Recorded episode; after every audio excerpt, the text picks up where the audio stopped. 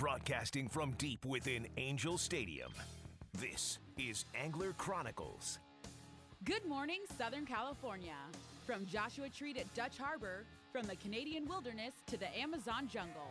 Buckle up because it's going to be wall to wall action on Angler Chronicles. Angler Chronicles is brought to you by Turner's Outdoorsman, California's fishing, hunting, and shooting headquarters since 1971. Van Wormer Resorts, Hotel Palmas de Cortez, and Hotel Playa del Sol. Fishing Syndicate quality custom rods. Get syndicated. Carne de Teresa, providing quality, handmade, marinated meats. Owner Hooks, perfection in hooks. Lake Elsinore, the city of Dream Extreme. And Bite on Fishing, where your next catch is only a cast away. Good morning, Southern California, and welcome this week's episode of Angler Chronicles as we wish everybody a very, very happy new year. My name is Sergio. I'll be your host. My co host, Mr. Ben Secrest from Accurate Fishing. Good morning, Ben. Good morning. And Happy New Year. Happy New Year to Mia, who is actually here. And I want to say a very happy birthday, Tony Williams from Bite on Fishing. Good morning, sir. Good morning, Sergio. Thank you for that. So happy Very birthday happy and birthday. happy New Year. You know, I, I like these all combined into one. And then uh, we got the um, the big huge shovels out and uh, we excavated about six to seven feet under. And underneath our totem pole, there he came out crawling out with all the hottest information from Max Fish Reports, Mr. Andrew Mack. Happy New Year, bud. Good morning, Sergio. Good morning, everybody. All right, and Ron is still with the flu, man. This thing's not uh-huh. not helping out at all. And no, it's not COVID. Okay, so stop thinking it's the flu. There's a Yeah. big flu. Just like you we used had to it. have when we were kids. I think you gave it to him, Tony, because you had it, and then you gave it to your mom, the, your sister, not your, I mean your your dad, and everybody else. And we happened to be at that party. I escaped it. That was good. Ben, you had it for a little bit there too. Yes, I sure did. and, and then you too, Andrew, right? Yeah, I had it as well. Oh, God, Or so far. Let me knock on your head there, Andrew, because I'm not gonna knock on wood that I don't get it. There you go. All right. Well, anyway, happy New Year to everybody. Um, what I'd like to do in today's show is maybe take a look back at a few favorite trips that we had, but I, I really want to look forward. Okay. I want to leave 2021 in the dust. Okay. I want to leave behind, and let's look at 2022. Okay. Today, January 1st. Let's look forward. So, having said that, we had a little bit of water this week, Wednesday and Thursday. Oh, Lord. There was another storm that came by. A week before that, we had another one. Um, this is good news because we need the snow up in the Sierras. We need the water locally. I did talk to um, um, William. He told me that the lake in the last one had gone up about two to three feet. Okay, That's huge. that's that's how much. And I've seen photos now that they've done. You know, Canyon Lake. They got all their water, and then they have like a dam. Yeah, the uh, spillover. they have Yeah. a spillover. It is going full bore, and that's spilling right into uh, Lake Ha- Have you ever been to the spillover there? Uh, one time. It's incredible. It's incredible. Where the big dam is, right? Yeah, that happened about what is it, three or four Couple- years ago? years ago. You did some photos, and then I went over there and looked at it, and it was just incredible. Yeah. It's like rapids. Oh yeah. Okay, so yeah, well, there's it's rapids, and then there's also a place where there's a, a pure waterfall, and the waterfall comes in from the dam from Canyon Lake, and then it goes down into the streams, and then what we see is is the is the rapids, the runoff that goes directly into the lake. I know Andrew has a good time fishing for a carp. Yeah, they. Uh, that's the only carp that I've ever seen that act like salmon. They I mean, you can watch. You can watch them literally climb the water like they they are. It's it's phenomenal. I've Super never seen that before. okay. Well, Yeah. what's what what I have heard is that a lot of the fish that are in Canyon Lake will spill over and fall and go through all of that and end up at um, at, at Lake Elsinore. Okay, Yeah, so some big bass, some big catfish. Yeah, yeah. Well, you last week told us about some big uh, bass being caught at Canyon, right? Yeah, no, there's always like the canyon's a sleeper. I laugh at it because people that live there know what it is. Mm-hmm. But I grew up on that. Like that's where I learned how to fish, right?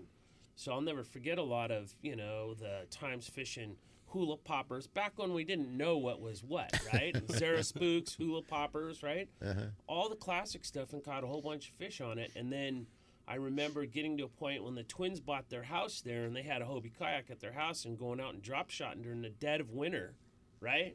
And smashing them on drop shot rigs. And I was just like, what a lake. Because there's a lot of guys. Um, uh, Rusty Brown lives out there. Rusty Brown. He's a hell of uh, a fisherman. One of the fishermen that fishes with us, that's my contact there, is Hooper.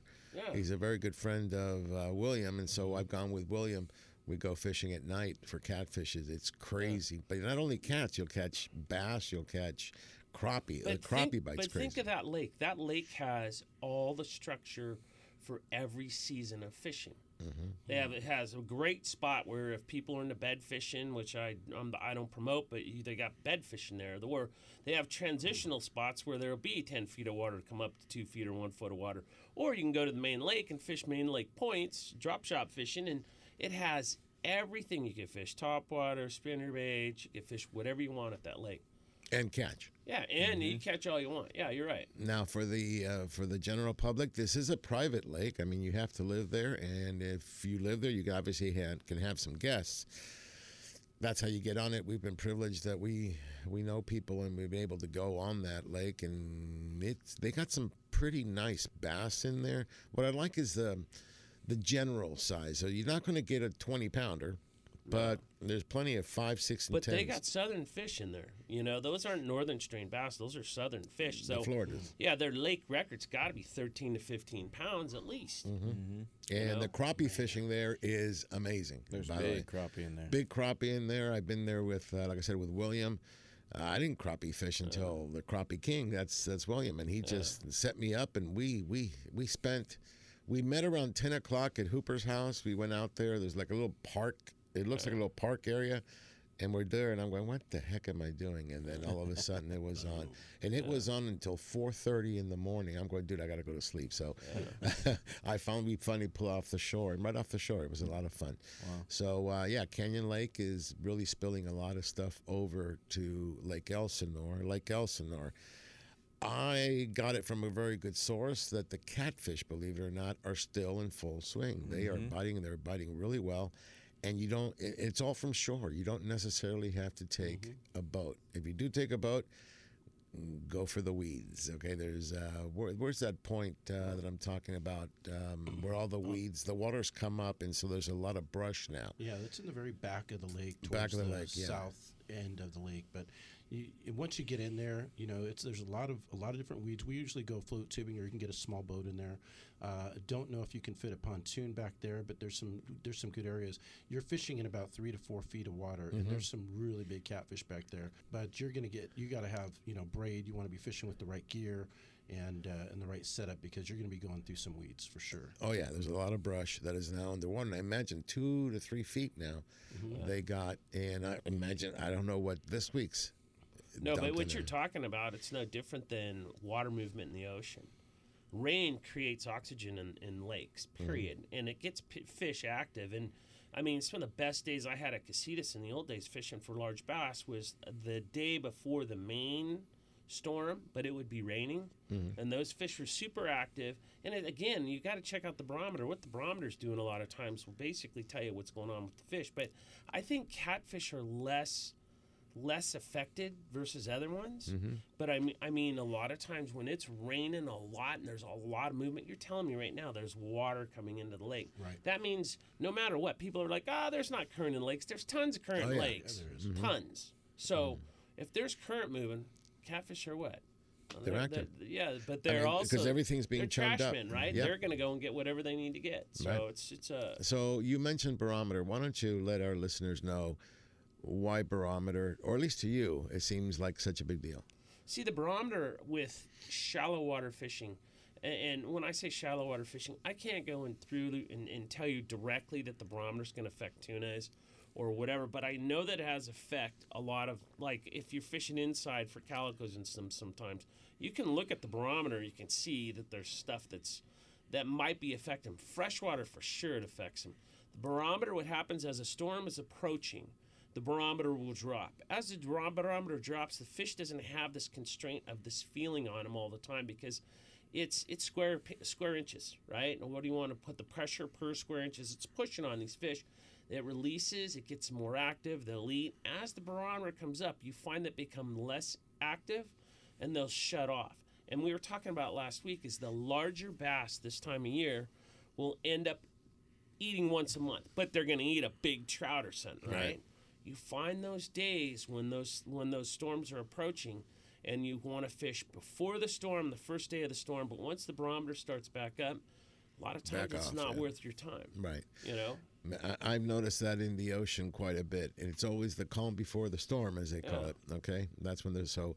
Um, I hope you guys listen, uh, heard that. Okay, when the barometer is low, you got a better chance uh, of catching more fish. Okay, and you know what i found last uh, last month i found uh, on your on your phones you can put a barometer on your phone really? Yeah, Oh, there's the a phone phone. There's a phone app for barometers, and I look at it all the time. And people, it's like, hey, what's up? And I've always like when I come in and talk, and we talk about fact, you know, facts of catching fish. Lunar has a huge part that's going on with what goes on with the tuna. We know when the tuna are. I can basically track the tuna bite on a barometer, not a barometer, on the lunar schedule. You do the hmm. same with the barometer, mm-hmm. right? And okay, so that brings up another key thing since we're looking at what affects the moon. Mm-hmm. Okay, now remember, folks, the moon controls the tides in the ocean. So it's going to have a huge effect on the ocean itself. I've heard some people say, I don't like fishing in a full moon. Oh, I love the full moon. And um, let's let's talk about what the full moon actually does because that, that brings on a lot of light on the water. Now, we only have about a minute left here, so I'm going to say that for the next segment, but Yeah. let, us tee it off. So, barometer is a big issue, okay? And I'm going to come to Andrew and Tony and see um, if they've experienced that with, with trout, okay? And then we'll talk about the effect the moon has. Well, the moon a lot of times pushes you to fish at night, and everybody in the stream's done that. I used to go to Texas a lot. When the moon was full in Texas, everybody would go, "Hey, we're not going to fish during the day. We're going to fish all night." And you know Right. what we do when it was really hot? Launch ramps warm up a lot faster, so as it gets nighttime, the fish will c- attract to that launch ramp Because the heat. because the heat, and you can throw top waters at night and catch them where they're at. Okay, well, So- listen, that's what we'll talk about because uh, actually, I'm going to leave you this question. This is for Tony. What happens when the moon is in the seventh house and Jupiter? Oh my Aligns with Mars. Here we go. I You know what it wrong, is? yeah. It's a time of Aquarius, but that's okay. Anyway, we're going to take a first short break. This is Angler Chronicles. We'll be right back. Ducks Radio, AM 830,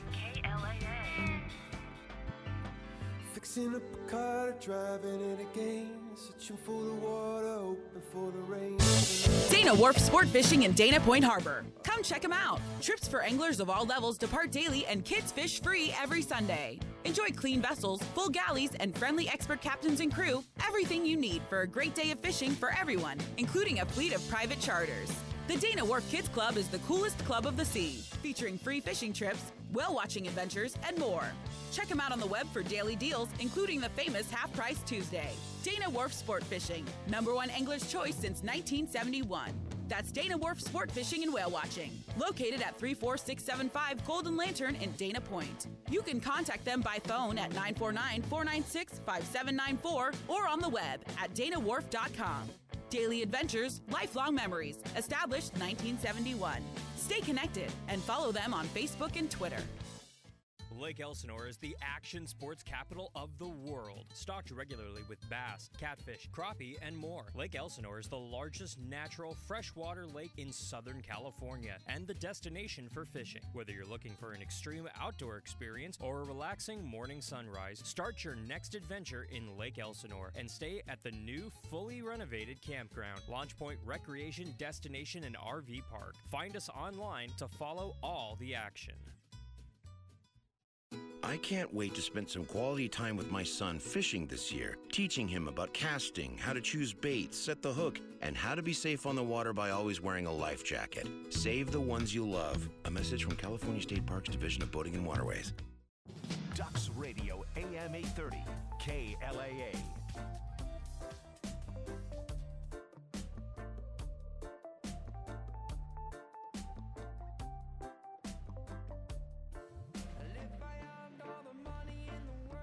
Welcome back, everybody. Happy New Year. Happy birthday, Tony. This is Angler Chronicles on Ducks Radio, AM 830 KLAA. And when we left, we were talking about barometers. Now let's talk about the moon. Is the moon in the seventh house?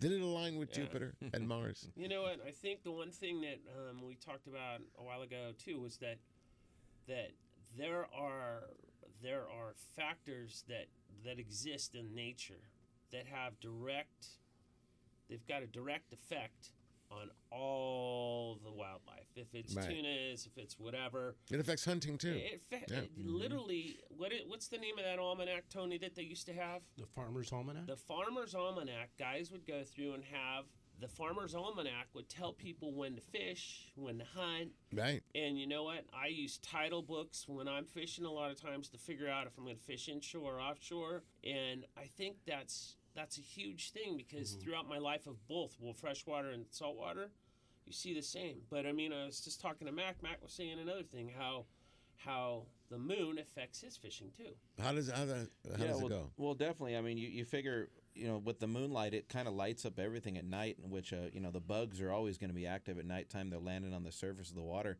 And those trout, you know, like how Ben was saying with the bass, it, it illuminates everything. So they're looking up, watching bugs, you know, hit. I mean, you can throw, I've thrown jigs for them before, you know, glow in the dark jigs or anything like that. And I mean, you're catching trout at, at midnight, you know, which is typically most freshwater only look for, you know, catfish at midnight. Right. But when you know you're looking at that moon and it's like, okay, well, you know, it's time to get out there and throw something on them. I mean, I've got. I I remember uh, the old, you know, Corona Lake. You know, it was nothing. I had five lightnings all at nighttime between 11 and 12 at night. That that lake had a 19 pounder too, or something, right? Uh, Corona, Corona Lake, I think It biggest was 23 23. for trout. Oh no no, I'm talking Uh, about bass, largemouth. Yeah, 19 largemouth. The same guy caught an 18 and a 19 pounder Yeah. On his float tube almost a month apart. That's Wow. insane. Yeah. It is. It That's is. that's like one of the top 20 Mm-hmm. largemouths ever caught in the world. You know, the record is of all 23, right? 22 and change. 22, 22, 3. Yeah. it's- 22 and yeah. change. So you need a 23. tied. I always Actually, the new one's twenty two four in Japan. Yeah. Oh, okay. but Doesn't count. All I know is that we need a 23. One of Yeah. us has to catch a 23. Well, you guys remember Dottie over there at Dixon? Yeah. She would have just demolished Well, demolished she it. was 24 something. Yeah. tw- I think 25 was the final weight, Wow. and she was found floating. Right. But the angler that caught her last, you know, foul hooked her in the face, and a couple weeks later. But Yeah. so they can. It's possible. Yeah. Yeah. All right. So let, us talk about this. So, yeah, we got to look for different factors. We looked at barometer. You want to fish when the barometer is low. Okay. That's your recommendation. When Yeah. the barometer is high, eh, you might not have. I mean, I still go fishing. But the other But- thing, don't don't for all those people out there, don't get us wrong. Like saying, oh, you got to look for a low dropping barometer. No, you have to look for a stable barometer in normal weather. You don't want a fluctuating barometer, right? So you look for stable weather. You're looking for a barometer that's sitting, and you see the fish are biting at that. You know, don't don't worry about barometer. What I'm talking about is that when the barometer, when you see storms coming in and people don't understand, and I think most people that are in the know understand that when the weather gets crappy and the barometer drops, that's when trophy fishermen fish. Mm-hmm. They're fishing for largemouths, like uh, Max talking about trout, like whatever. Striper. Things start to move around. A bass and a striper are in the same. That's the same genre. You're gonna, you, you know, if you're gonna catch one, you'll catch the other because they'll be moving around. So the thing about it is, what did I say? Depending on different times of, of the year, right now, as they come in, they're going to eat big baits because they want to get as much protein as they can to help them go through the next month. It's almost like it's, they, they go through a little dormant cycle. So it's like, let's eat now, okay, and, and stuff ourselves so that we can last a little longer. So once, and then I would imagine once the storms go by, then they come back and start feeding again. Yeah, a lot of times the storms go by and again they become dormant. Really? They Okay. don't they don't do anything, right? And then I can remember like if you find those times and you're not getting bit, and I hate to say it, just fish crawdads if you're fishing for bass or Mm-hmm. Fish live bait because a lot of times they react to live bait and they won't react to a lure because they don't want to expend the energy to chase a lure versus picking up a crawdad off the bottom that's got its pinchers up or Mm-hmm. you know you can't unfortunately you guys missed that day but i remember fishing water dogs man oh my goodness half the the time old when they were way. when, when they were sinking it was like i got an anchovy on look at the line come off Uh-huh. my spool Wow. so Yeah. i think i think that's i think Okay, that's a- so a big deal. barometric pressure is one of them. Mm-hmm. Okay, now let's talk about the moon. Uh, the moon, when it's full, at night on the ocean, it lights up everything. Okay, and if you've ever been like twilight fishing or you like to go out at night, you'll see when the moon is is out there, man. You can see it's like a light. You know, it's like it's like a lamp is on. Okay, so I have heard many, many, many trains of thought. One of them is. I don't like fishing on the full moon. It's bad for bass. It's bad for this and that. I've heard other guys goes, "Oh man, I love a full moon. I can catch tuna." Okay, um, what do we know? Well, we know that if you have a light that big as the moon on the ocean, it's going to spread out your bait. Your bait's not going to ball up. My my thought is I like bait to ball up because if it concentrates, then what's going to be underneath it and around it? Fish. Fish eat. They follow the bait balls. Yeah, okay? they, they're, they create. I think a lot of what you're saying too is I, I'm just thinking about um, the dunes behind Clemente. There is a, there would be a full-on current of bait, and the bait would be in an area, but it would be spread out in an area, and the fish would be underneath that area spread out. spread out. But it's like they were there, and that's a lot of times when people are talking about fishing their jigs and dropping down at night and catching them that way. That's because the fish are on something and staying within an area where those things are at. Right. And all you're doing is you're getting lucky. And remember, the thing that I see a lot of times is fish sometimes will be up and then all of a sudden they're down, right? So at night, a lot of times people are like, well, I'm getting bit at 300 feet. That's mm-hmm. their comfort zone. That's where they're sitting, right? That's and also that's where the bait is. A lot of time the bait will Yeah. go all or over. The, or the bait's uh, on, above them. It- you know? it- it- one of the things, and I don't know how to describe it, but um, I can tell on my meter, or whether it be Simrad or Lowrance, whichever you got, you can tell if it's anchovy, if it's sardine, or if it's squid. Okay, it's the way the ball, it, the way it forms when it bunches together. You can tell. I can tell by the colors uh, that it makes. Okay, on the screen, and the shape of the bait ball. Okay, I, I could tell the difference between fin bait and squid. squid, but I can't tell the difference between like anchovy and sardine. Well, we haven't seen anchovies in a long time until recently. Mm-hmm. I went to the bait receiver and got a got a couple scoops, and I had a, a perfect 50-50 match of sardines and anchovies, about the same size. It was kind of cool. So the sardines were a little bit smaller, but the anchovies were a little bigger. Anchovies, um, they say they're here all all year long, and just sardines are easier to catch for the bait boats. But I haven't seen that many anchovies until recently. Is that saying something's changing? I think so. Okay, I've been telling everybody La Nina has formed. It's no joke anymore. We have a La Nina at the equator. Can that affect us? I don't know. It may. Point being is, and this is maybe something that we should talk about adaptability. Okay, so we got change, things that we can't control moon phases, tides. Tides are a big thing. You know, you know where the bait is. Uh, we talk about barometric pressure Rain. rain okay so um, rain i think has i think rain affects surface ocean fish pelagics more than um, freshwater okay because if you've ever had an aquarium and taken a saltwater fish and put them in freshwater they're not comfortable. And so mm-hmm. if enough rain falls it creates a layer and saltwater will separate from freshwater mm-hmm. okay and it creates that layer. They don't like that. They're going to go below that. How deep that is i don't know. It all depends how much rain is falling and whatever current i mean this is a lot of things are going on.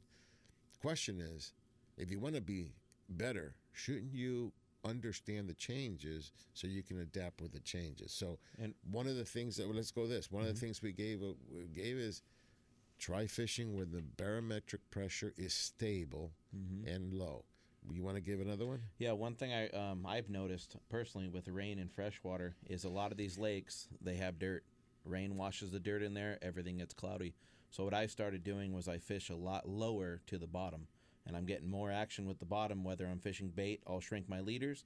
Kind of same thing with scuba diving. If you ever talk to a scuba diver, the lower they get, the clearer it is. Same thing with trout. Mm-hmm. Trout, I mean, they're vision fish. It's, it is a vision fish mm-hmm. and a scent fish. It's sent exactly. And that's so, why, mm-hmm. Tony, they should dow- douse whatever they have in your bite on. Yeah, the bite on garlic, bite on crimson. You know, those are Wh- popular. wh- so let me ask you a question: Which scent works better um, during like a stormy time? Well, I think all scent in general. I mean, Mm-hmm. if, if it was me, there's something that about you know a certain scent that is going to drive these fish a little bit crazy. It's going to get there. You know, they may not be able to see because it's cloudy, so they're using their other, other scents. And trout can smell, you know, like a bloodhound. So so they're so they can pick up microparticles in the water and be attracted to something that they may not be able to see. Whereas like catfish, on the other hand, you know, they don't really see, but they can smell. And so, regardless of whether it's murky or it's cloudy, I think using a scent is going to give you that one percent, you know, just added advantage to hooking up and having a better uh, having a better catch day. Oh yeah, Yeah, well, and- even in saltwater too. I mean, we use scents all the time. And with the other scent too that I noticed, especially with bite on, you know, you cast that thing in there, and you know, let's just say it did rain, the water's real cloudy. All the oils from the bite on it's actually changing this cloud, and it's you know with the oil, and these fish they'll react to it. They'll come right up to you know something that looks different, and all of a sudden there's your bait. Now they smell the garlic. Now they smell the crimson. You know, and then all of a sudden, you know, there's a clear area, you know, with the bait, and you're gonna hook up. You know what's interesting to think about? Like uh, he's just talking about. I'm sitting here thinking is that he says he has more, he has more success deep. That's because I, I believe that if that fresh water's coming in there, it's not like what we deal with with the water turning over from deep to top in mm-hmm. the ocean. It's just affecting the top layer of the stratosphere of the water. Well, you also have to consider this. Uh, again, I learned a lot of this just from my aquarium. At an aquarium, it just you, you learn a lot. The water is a different temperature too. Yeah. Okay, and um, half a degree is a lot. it's okay? actually pushing the warmer water down. down. Exactly. Something they're more used to. Yeah. Okay, so um, and they're acclimated to that particular. So it's changing the, the temperature of the lake. Same thing happens on the ocean, and the ocean's a little bit more tidal, and we'll talk about that too. Okay, so all right, so let's. Uh, gosh, this is going good. I love this conversation, folks. You're on Angler Chronicles on Ducks Radio, AM 830 KLAA. The crew is going to take a break, and we'll be right back. Ducks Radio, AM 830. Lon, these sunglasses are nice. Yes, Sergio, Inferno USA Eyewear, they are great. They were created eight years ago to provide a far superior product with an unbeatable lifetime warranty. You like the burns.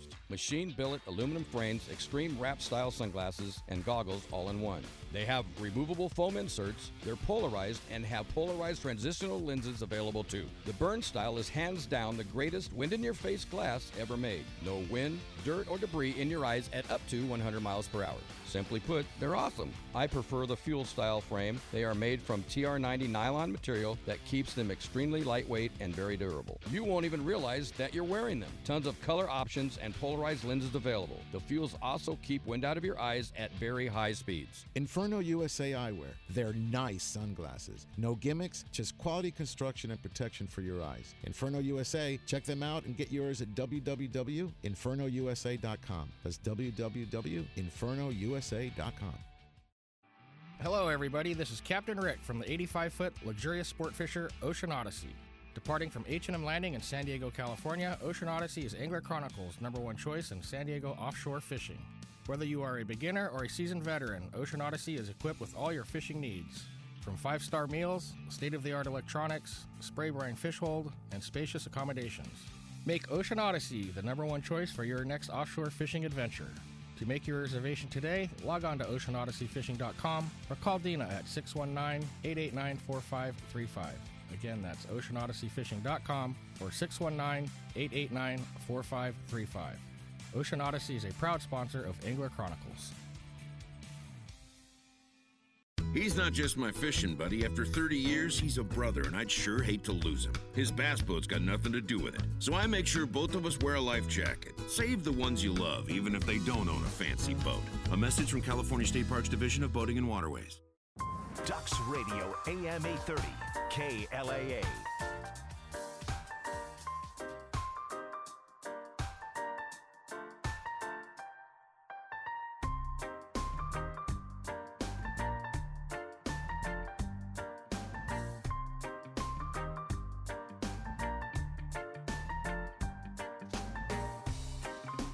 Welcome back, everybody. Gosh, I love that song. Sorry to let it play so long. on, a, on a Saturday morning, this is perfect. Isn't it great? This is a perfect you know, jam. little. I like a little reggae. Oh, it's yeah. um, Good start to the is it, what did what did you call the Garden Grovers? Uh, Sublime was in there. This is Stick Figure. I really I, I found them by chance. Didn't even Yeah. know they existed. Heard a few of their songs. The now I, Ganja Gang. Yeah. I, I, I downloaded albums from these guys. It's really good. Anyway, welcome back, everybody. You're on Angler Chronicles, and this is Ducks Radio, AM 830 KLAA. We were talking about everything that, you, not everything, but things that may help you become a better angler, and that's uh, the the situations going around you and using these things to your benefit. So before we go any further, we haven't done our freshwater report. Um, I know it's been tough because there's been a lot of rain the last couple of weeks. So, uh, Tony, Andrew, why don't you guys take it away? Well, uh, I'll just start with uh, Lake Elsinore because I'm going to go fishing today, and I can't wait. It's my birthday, and it's the one day that I really look It's your forward to birthday. doing. It's my birthday, but uh, you know, January first, and we got to get the new fishing license that goes into effect, right? it's already in effect, my brother, for brother. a whole year. Uh-huh. So Right. if you don't have your fishing license, you're You not going gotta- anywhere. Yeah, you got to get the fishing license. You got to go to Turner's first. Unless you go to Santa Ana River Lakes. And then you don't need one. No fishing license There there. you go. But at Lake Elsinore, at Lake Elsinore, you do need it. do need it. Okay. And, uh, the fish are biting. You know, the catfish are pretty active right now. And if you're a cat fisherman, um, you know some of the some of the popular areas are like you were talking about earlier on the shore. You know, Williams Bait and Tackle, they'll put you on the fish. If you go into the tackle store, he'll tell you exactly you know a nice area where you're going to probably hook up on a bunch of big. so let me ask you a question. You know, what, what kind of a setup would you recommend, like off the shore? So if I was using for catfish, we're we're obviously you know using thicker line. Um, bobber fishing is really productive at Lake Elsinore, surprisingly, because in you know when you're fishing off the shore, there's a lot of uh, a lot of rubble, a lot of uh, rocks. Um, I know I've hit one with a. I've actually hit one on a boat. oh yeah, I was on Oh, the boat. right. You were on the boat. Remember when Yeah, we hit I it? fell down? Yeah, you fell down. You, can you believe that? There's hey a lot Ben, of structure. that's what happened. We were actually filming. We were on the pontoon and we're Yeah. getting close to one of the boats, and they go, "Hey, hold on, guys! There's rocks there." Boom! And Yeah. I, I hit the rock. He goes flying into the floor. okay, but yeah, it was. That was on the Dream Extreme. The film. Bugman was rolling in uh, uh, that bass. He was rolling in a bass, and, And then I I was wanted to rolling get on the boat. closer for John to film it, and Yeah. boom, I hit the. anyway, so um, Tony, you're right. There is a lot of debris, and it's in places you don't even know. a lot of good structure. Okay, so that you recommend the bobber. Well, if, if you're fishing with a bobber, it's going to help keep that bait off of the bottom, and Mm-hmm. because there's a lot of jagged edge, a lot of jagged rocks, and those catfish, those bigger catfish, are hiding in those rock areas, so they're going to naturally just take the bait and go right into the rocks. If you can get a bobber on them, it's going to help give a little bit more. Uh, it's going to keep it off the bottom, number one, and it's going to give a little bit more uh, more challenging for that fish to take that weight down. Okay, you guys, and you mentioned heavier line. How heavy would you go? I mean, these things are blind, right? you know, if it, it, they're blind, but if, if you don't, they're not necessarily line sensitive, but you got to be aware of the structure and the stuff that you're fishing in, and and chances are you're going to be pulling on some bigger fish, and so typically two pound test is not going to be my choice, obviously, unless that's all you have and you're just going fishing for the day. But I would start with six, eight, ten pound. It really, you know, if you have braid, get some braid. The thicker the line, um, or the stronger the line in that case, in that area, is going to be a lot more efficient, especially when there's a lot of. well, I'm telling you, I'm um, coming in with my saltwater bass rod with, Yeah. my, with my 300 BV 300 on Oh there. yeah. It's No got problem. 30 or 40 pound spectra, and then I'll put a You'll kill 20 'em. pound fluorocarbon leader.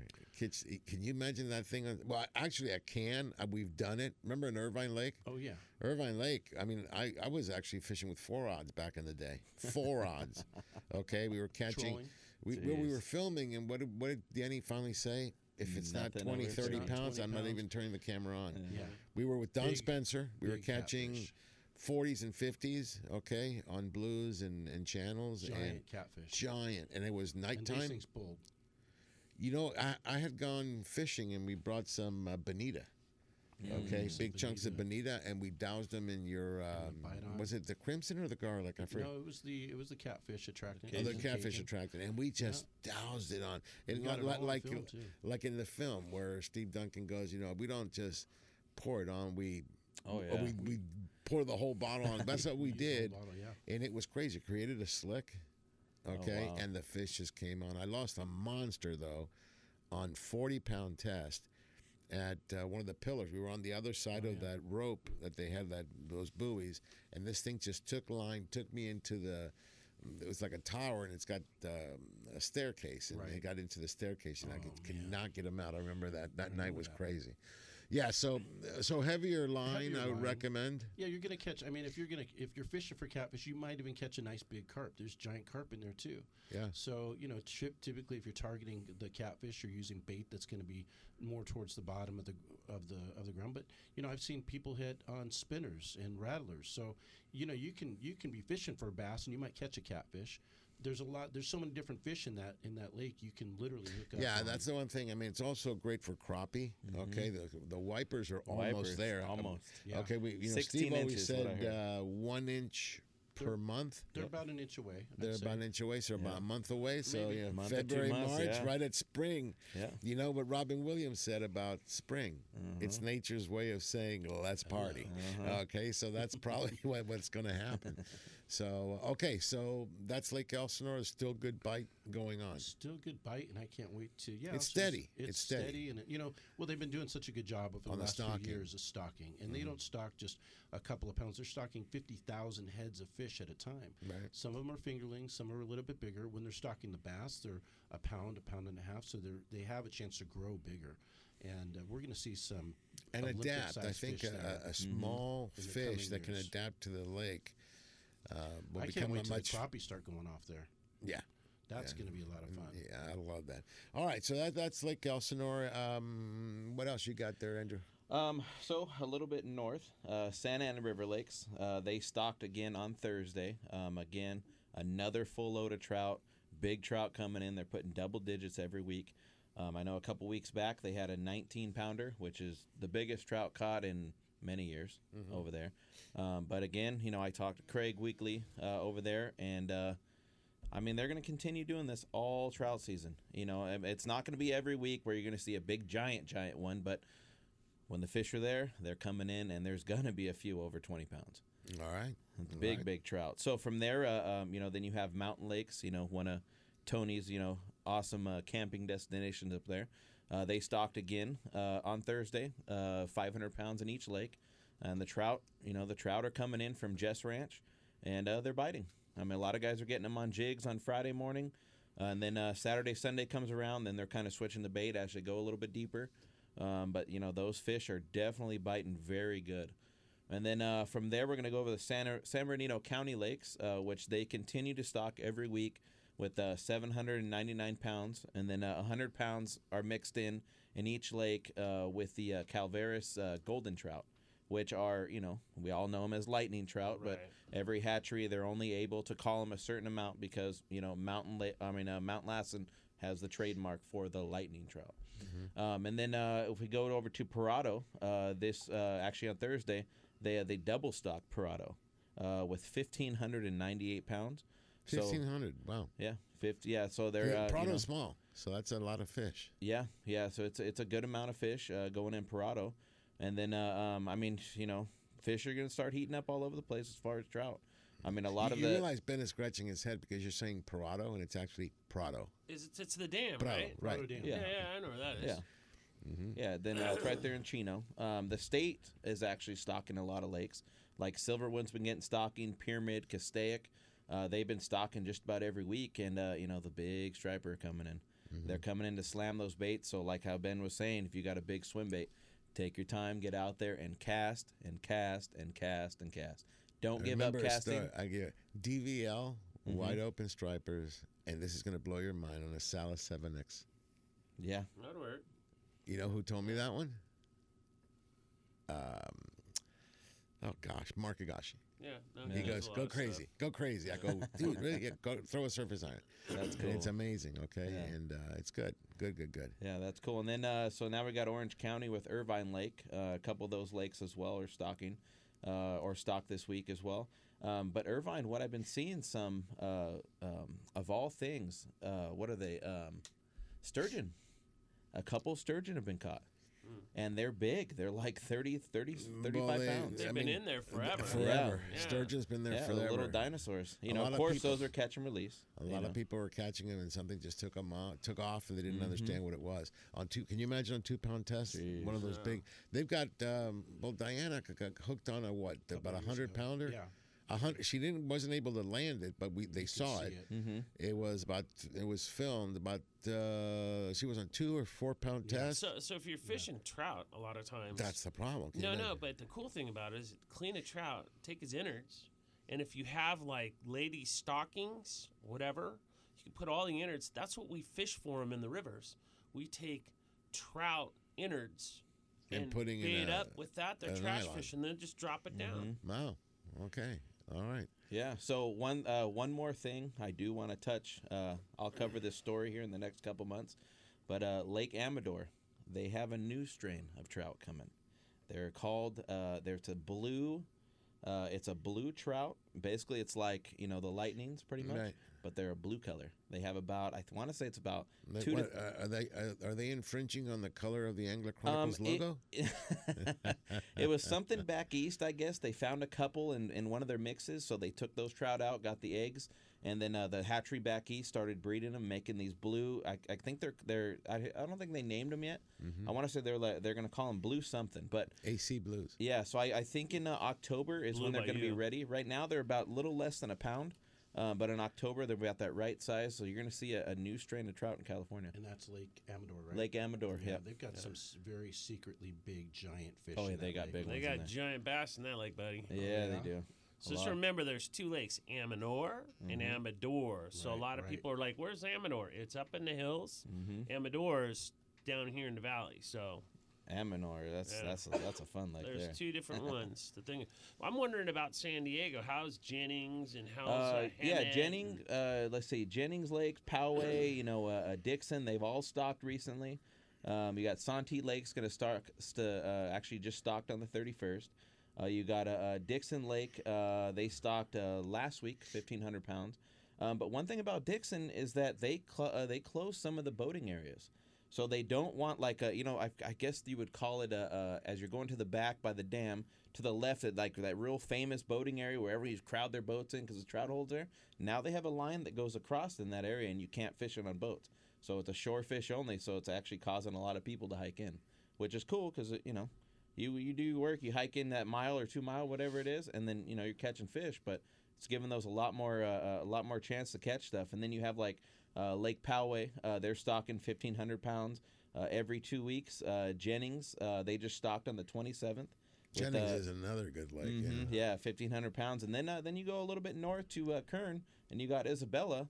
Uh, they've been doing state stocks. Um, I've heard the crappie, um, kind of one of those hush huts. You know, we're getting uh, mid lake, you know, crappie showing up, uh, catfish. And then uh, they actually announced their fishing derby. Um, it's going to be from April 9th of 2022 to July 4th again, kind of how they did last year, where they give you a, a couple months. They're going to stock everything in the beginning, and they're going to have a fish that's worth five grand, you know, tag trout, all the way to 20 bucks. So I mean, there I think it was what like 500 fish, all tagged.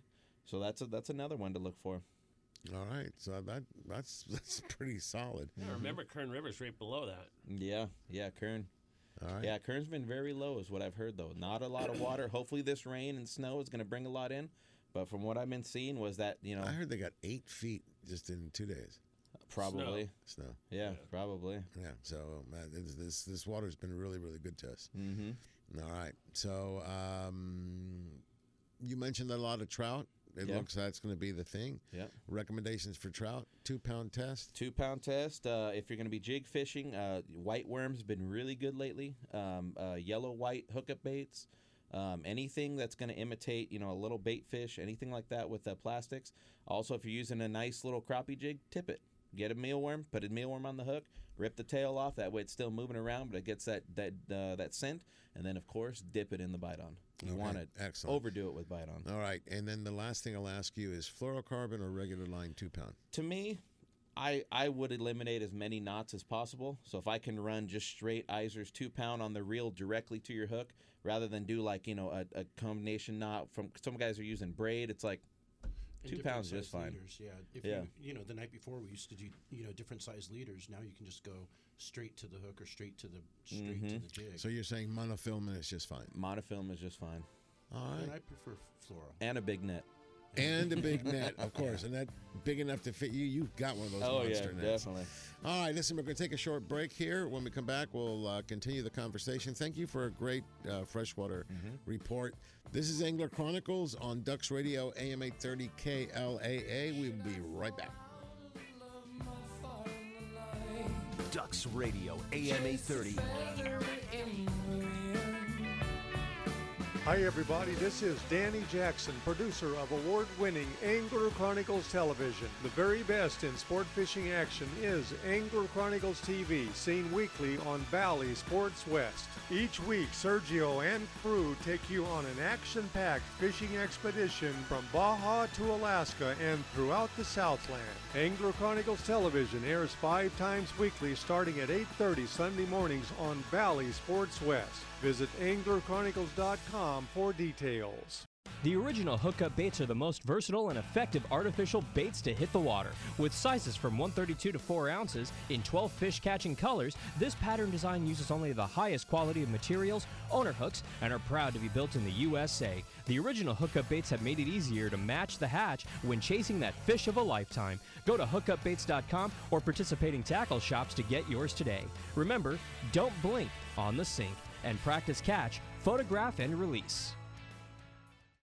Attention anglers, Angler Chronicles chooses Fishing Syndicate. Custom quality rods, the manufacturers of the latest in fishing rods. The perfect combination and blends of high end graphite and glass fibers that make the lightest, most sensitive, and powerful rods available on the market. See what the buzz is all about and get syndicated. Fishing Syndicate, the rod choice of the Angler Chronicle crew and other industry experts and leaders. Check them out at fishingsyndicate.com and see why they're the chosen rod of the AC crew. Light, sensitive, powerful, FS style. Fishing Syndicate, a proud sponsor of Angler Chronicles. Ducks Radio, AM 830 KLAA.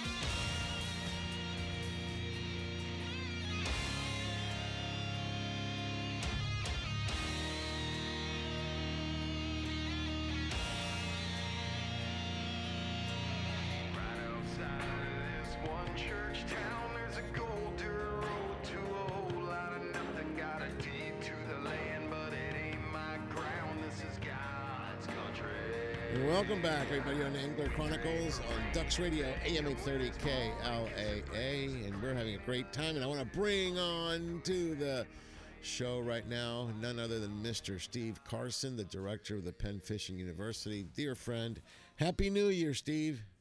Happy New Year, Sergio. Good morning. Good morning. Good morning. Let me bring you up to date. We've been talking about barometric pressure and how it affects fishing. We've talked a little bit on moon and how that affects the ocean and freshwater. And then we just heard um, uh, Tony and Andrew give a fantastic fish report. There's a lot of fish being stocked right now by the state and by private lakes. So it looks really good. The, the last thing I asked. Um, Andrew, as we went to break, is you know how how he would fish these trout, and he mentioned that he would go with straight mono. He doesn't need fluorocarbon at two pound test, and he said something at the end that reminded me of you.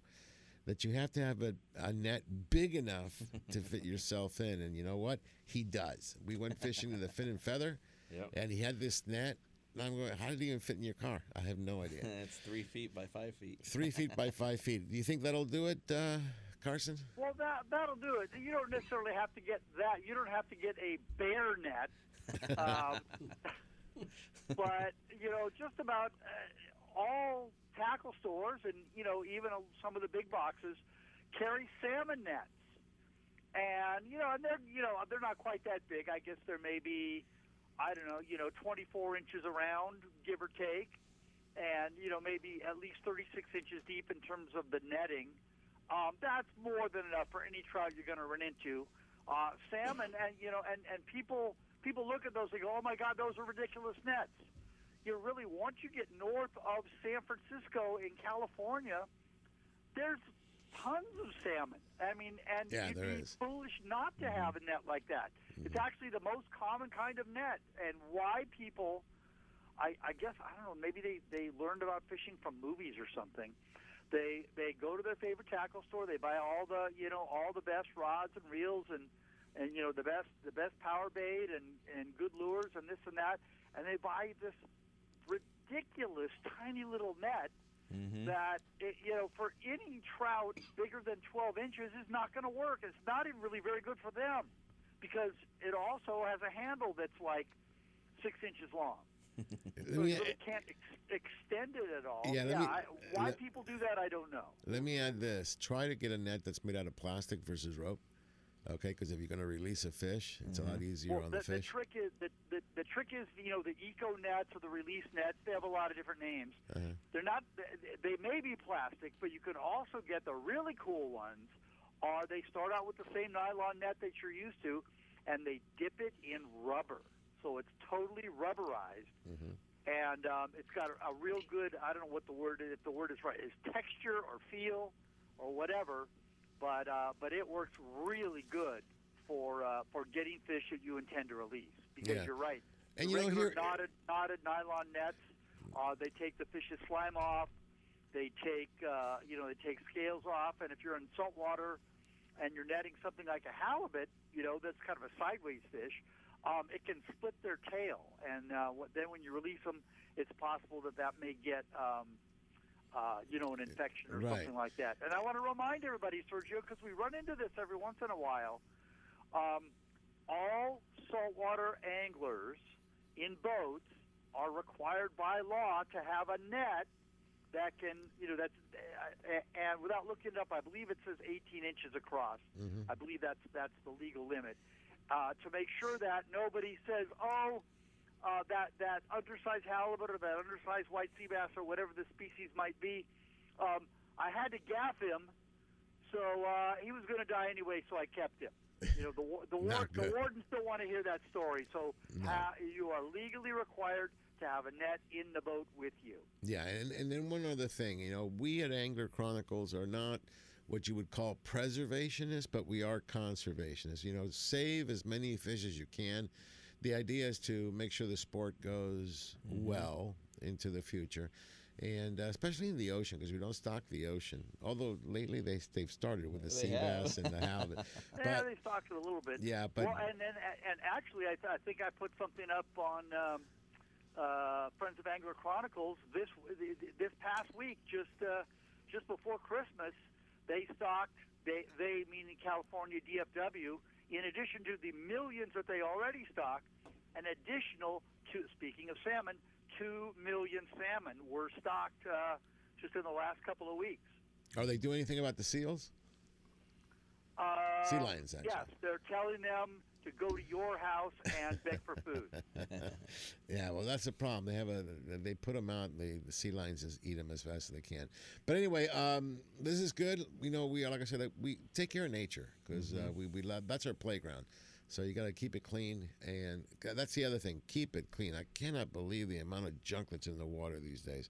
Every time there's a Santa Ana type wind conditions, I pick up so many balloons. I didn't even know there's so many parties going on that I didn't know about. Ben. No, they release their balloons. Yeah. It, oh, they release them. Don't know, put them in release the air and release them. They're, Yeah, just ding dongs. pop them and But put you them know what? There, there's something that's pretty interesting that uh, Mac was saying, which you weren't listening to during the break. Uh-huh.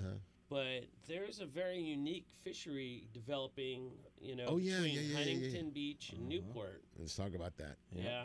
and it's something that doesn't happen all that often, but when it happens, other things happen too on the outside. Yeah, exa- happened? Exactly. So basically, what's going on right now is uh, not only are you hearing striper in freshwater, but now you're starting to hear them in the saltwater. It's one of those hush hush things. We're going to say you're caught in mid lake in the ocean, of course, but they are uh, surrounded in the Orange County area. But what what guys are seeing right now, um, as the uh, you know the uh, um, the water comes in, the water's going out, they're picking up stripers, and they're not little ones. These are double digits. These are 10 to 14 pounds. Um, I was talking to a guy earlier in the week. Um, he had three of them in 45 minutes throwing Lucky Crafts. Lucky know. Crafts, Okay. But again, if you're going to throw a lure off the shelf, make sure you switch the hooks out. Because the problem he was getting was every fish, he had to rebend each treble hook on there. Mm-hmm. I mean, you might want to put him out with some owner hooks or something, something you know, some good quality, and uh, you know, you hook one of these fish. To me, I mean, that's always been something I've been trying to do is catch a salt uh, saltwater striper. I'm not gonna go East Coast. You know, I'm gonna do it out here somewhere. But for a guy to catch not one but three over ten pounds, that's that's something. You know what? There's a, there's a lot of spots that um, produced them. Like I, I've actually caught one in Newport, Mhm. and then I caught one in Dana, and they were all caught not expecting them. Mm-hmm. Right. So the thing about it, it's just you see them, and I remember specifically a couple years ago, this guy was going, "There's fish boiling all," and I gotta "Throw a swim bait over there," Mhm. and he caught a striper. That was like five years ago or something. That's cool. You never know what's going to happen, but I remember one spot. You know where it's between? I think it's like right where Newport starts, where that where the water's coming in. You know what I'm talking about? So it's There's like a uh, Corona del Mar area. No, no, Santa no. Ana River. Santa Ana River. I live on top of that hill. So there was there right, was man. a, a bite that went in there, Mhm. and then there was another one. You know where the marsh is in Huntington, where it's all protected. Yeah. There was another bite in there on those things, and there was there was stripers getting caught in there and white sea bass at the same time, and that Oh, was wow. years ago. Wow. Guys were telling me about it, and I was like, "You're kidding me!" And you know what they were catching them on? Bucktails, both of them. Wow.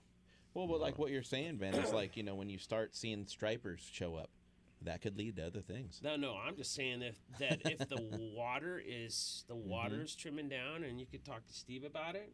Mm-hmm. they were. It, it, it all depends on what's going on with the currents on the outside. Mm-hmm. If there's a current that's going to blow on in and do something, the A word could be a very big possibility in the next couple of years. Yeah, see, the people don't realize that there's a lot of currents, and something may be happening on the surface, something else is happening in the middle, and something even different is happening on the bottom. Whoa, there's whoa. currents coming in and out. But think about the bluefin. Yeah. It came out of nowhere, right? That was a current change in the world, right? That was a, that was something that happened within the oceans of the world that things changed. Things are gonna. It's not gonna last forever. I firmly believe that. So as things change and continue to change, it's like the best thing to do is try to look for information in the past. Because when the bluefin showed up, first place I went to was the tuna club to figure out what the hell was going on. Hundred years ago, they saw the same thing. Same phenomenon. Yeah. Okay. Wow. So they're following uh, these warm water, they're warmer water um, currents, and they do occur. I mean, I have actually, I can't say I've seen it, but I mean, I, I know of certain studies that they've done where they, they even in just 100 feet, you know, what the surface temperature is, you obviously would expect the temperature below to be very, very cold. However, in the middle, it was actually warmer than the surface. Yeah. Go figure that out. It wasn't by a lot, but by a few degrees, and that's enough for any saltwater fish. Mm-hmm. See, All right, we, we don't have a Gulf Stream, so we should talk about that. The Gulf Stream on the let's East let's Coast bring is it up. crazy. Let's bring it up. All right, folks, you're on Angels Radio, Ducks Radio, AM eight AM eight thirty, AM eight thirty KLAA. The Zangler Chronicles. We'll be right back.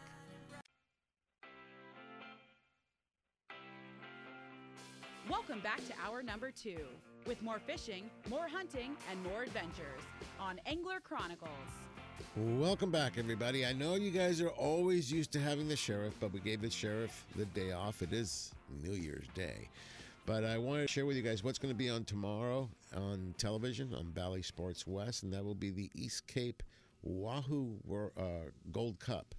This was an episode that uh, myself and Ron and Jack and Larry headed down to the East Cape and actually competed in the Wahoo Gold Cup. We came in fourth. Okay, a lot of fun, a lot of fishing, a lot of Wahoo. Highly recommended. We stayed at the Van Wormers Hotel, Palmas de Cortez, and they're in Los Barriles, in Baja California Sur. And just to keep an eye, uh, let you know, there was more than forty-one thousand dollars in cash available, and then they had a, a, a pickup truck, a Volkswagen pickup truck you could win too. You know what we won? Nothing. Nothing for fourth. Fourth huh? place. Yeah. No, and, and six ounces separated fourth from first Oh, my Wow. on a 35, 35 to 40 pound fish. So that's that's not a lot, six ounces. But anyway, uh, it'll air tomorrow morning at 8.30. Okay, the Wahoo uh, Gold Cup. And it is my understanding that the new 2022 Wahoo Gold Cup has already been set for August 22nd. Okay, so August 22nd, 2022 will be the Wahoo Gold Cup and highly recommended. It's friendly, it's fun, and um, it's East Cape. I mean, the East Cape is awesome. I love it. Mm-hmm. The weather's always good, and there's always a lot to catch. All right, so that's on Valley Sports West tomorrow at 8:30 a.m. You can see that, and it'll play five times during the week. So, more information, you can go to our Facebook page this afternoon. If not, go to our website anglerchronicles.com and as soon as you come up it'll it'll have the trailer and give you an idea of what's going to be on TV tomorrow okay so coming back up north from the East Cape. Um, let's continue this conversation. You guys are you're going crazy on. uh, Sir, Sergio, I wanted to just go backwards to something that, that the guys hit on uh, in the earlier segment, um, which is the popularity of Lucky Crafts and and Rapalas and you know and jerk baits and stick baits like that, uh, which is a, a somewhat new phenomenon in Southern California surf. And although most people that use them are targeting halibut, um, there's been, as as as mentioned, a lot of incidental catches of stripers and some really nice ones. And also, as mentioned, the hooks that come with just about all of them are not very good. They're either made for the, the hooks that they come with are either made for freshwater fish or they're just the cheapest hooks they could get. And uh, absolutely, they should uh, retrofit them with owner treble hooks. Um, if you're using real light line, you know, like 6 or 8 pound mono, the ST36, I like to use the ST41 owner treble. That's a, that's a black hook. And uh, some people do like to get a, a plated hook for a little more corrosion resistance, the ST46. And then just match. One thing that I would do is you, you match the size hook that the lure comes with because generally lures are balanced to swim best with hooks of a certain weight or a certain size. And if you just suddenly decide, oh, I'm going to put a hook that's three times bigger on it, um, it's it's not going to swim right. So, Okay. uh, but definitely the factory hooks, and a lot of lure companies do that. I I can't quite figure out why they do it.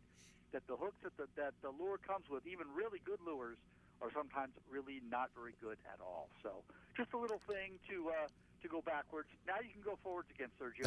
Well, and if people are, are- are thinking about releasing releasing fish, try the single uh, hook replacement, a single replacement hook. It's just one hook. I've done that with all my big lures uh, for wahoo. We were talking about wahoo for tomorrow. All my uh, these nomads that came out of nowhere, I really enjoy those, and I changed the hooks. So the hooks are really not up to par. But you change them out with a single replacement hook or a treble hook, and I absolutely agree with you the same size as they came with or balanced for that. Okay, so we were, so that takes care of that. Make sure you go to the owner of Hooks catalog. You can see everything there. You go online and get it. But let's continue this conversation with you guys. Um, we're talking about the the stripers and then everything else that goes along with it. Mm-hmm.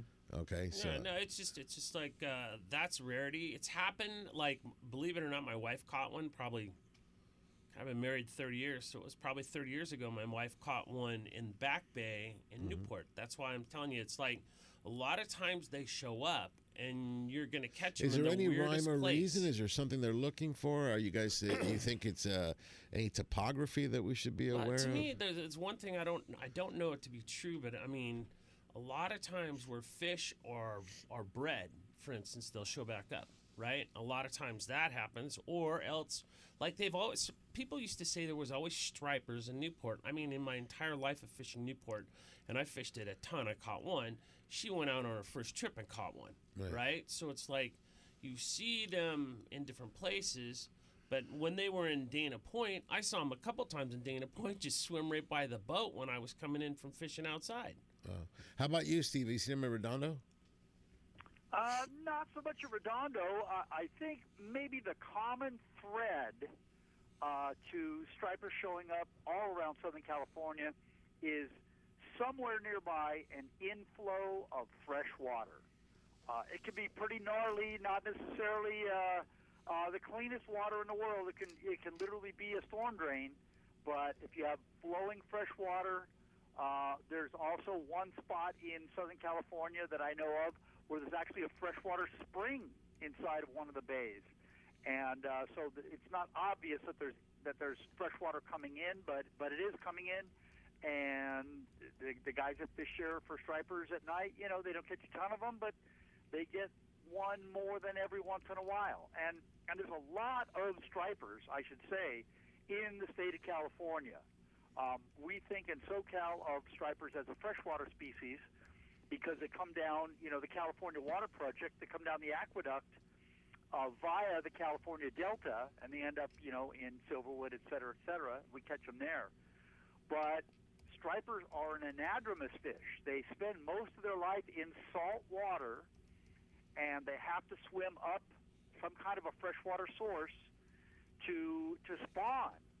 Uh, there is some rumor, sort of the southernmost spot, that there supposedly is enough flowing fresh water for them to spawn is in uh, in the missile base there, right? You know, the military base, right there uh, at Point Conception, which is considerably further south than the Delta. So it would be a very easy move if the stripers were going in there to spawn for some of them to head south, or an increasing number of them to head south.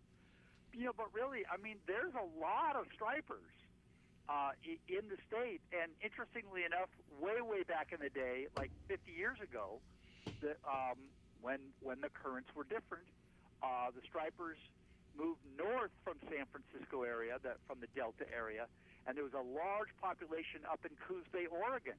I mean, a big population, and some really big ones. And over the years, that, that population kind of dwindled to where it's uh, it's it's very very small now. And uh, again, whatever whatever change in the currents there may be, um, we're seeing. I would say there, there were always some stripers in SoCal, but uh, they're showing up more. And you know what? Maybe it's just social media, and now we're seeing more reports. Well, may, may, that. maybe that's the case, but there is something. There, there are changes occurring. We were talking about all the different things that can affect. So I don't want to dwell too much because the chances of you catching a striper off the beach, even if they're around, yeah, they're, they're slight. Okay, Yeah. but but but they Mm-hmm. are there. The important thing is that they are there. And talking changes and stuff. Let's talk about. Well, let's talk about change right now. Right. You were talking to me yesterday about, you know, we're putting a close to um, 2021, Mhm. right? And we had some fantastic tuna fishing. We saw all sorts of really good fishing.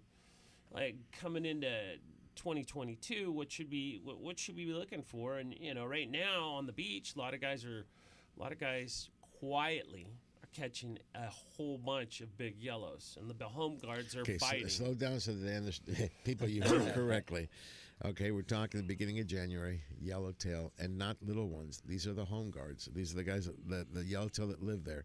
Yeah. 20 to 25 pounds, they're biting. Yeah, and there. I mean, it's not just one spot; it's up and down. And so, what what's in the water, you may say, that get these things going? Live squid. Live squid is in the water. Mm-hmm. Yeah. It's, it's but they're, showing up they're the eating receivers. plugs, dude. They're, yeah, eat, they're well, eating they the will. surface iron real good. But but they, they're very active and they're, they're come out to play because the, the, the right bait is out there. It's got their it's piqued their, their interest. So let's do this. We've got three segments left. We're, uh, left. We're about to go to a break. What I'd like to hear from each of you, okay, and think about it over the break, a highlight trip, maybe one or two notable catches of 2021, and then your prediction for 2022, but I also want to know what you would like to add to the repertoire, okay, for 2022 for you, for yourself. You know, what what would you like to do? In other words, what fish do you want to catch um, in 2022? Is that we, are we on agreement? Can we do that? Okay, I think so. Okay, uh, for some it'll be easier, for some it'll be harder. Okay, but um, Tony, you got to do it with hopefully a one-piece rod. All right, and um, see, this is the perfect song for that. Oh, yeah. okay. Iron Man. Okay, Showdown. what are you gonna do? All right, folks. This is Ducks Radio, AM 830 KLAA, Angler Chronicles. We'll be right back. Ducks Radio, AM 830. Looking for the ultimate outdoor recreational experience? Look no further than the city where we dream extreme, Lake Elsinore, home of the new Launch Point Recreation Destination and RV Park. Experience next level camping with the best amenities available full hookup sites, vintage trailers, themed yurts, a swimming pool, splash pad, outdoor dining, and a spacious community hall. Adventure starts here. Reserve your spot. For more information, follow Launch Point on Facebook and Instagram. Relax, play, stay at launch-point.com. Fishing fanatics will love a value pack membership in Freedom Boat Club. For only a one time entry fee and low monthly dues, you can access offshore fishing boats, walkarounds, bow riders, pontoons, and cruisers at Freedom Boat Club of Huntington Beach and San Diego, plus 950 boats at nearly 100 locations nationwide. Hook up with Freedom Boat Club and get three months free on all new memberships. Call 888 781 7363. That's 888 781 7363 or cruise to freedomboatclub.com for details. Ducks Radio AM 830, KLAA.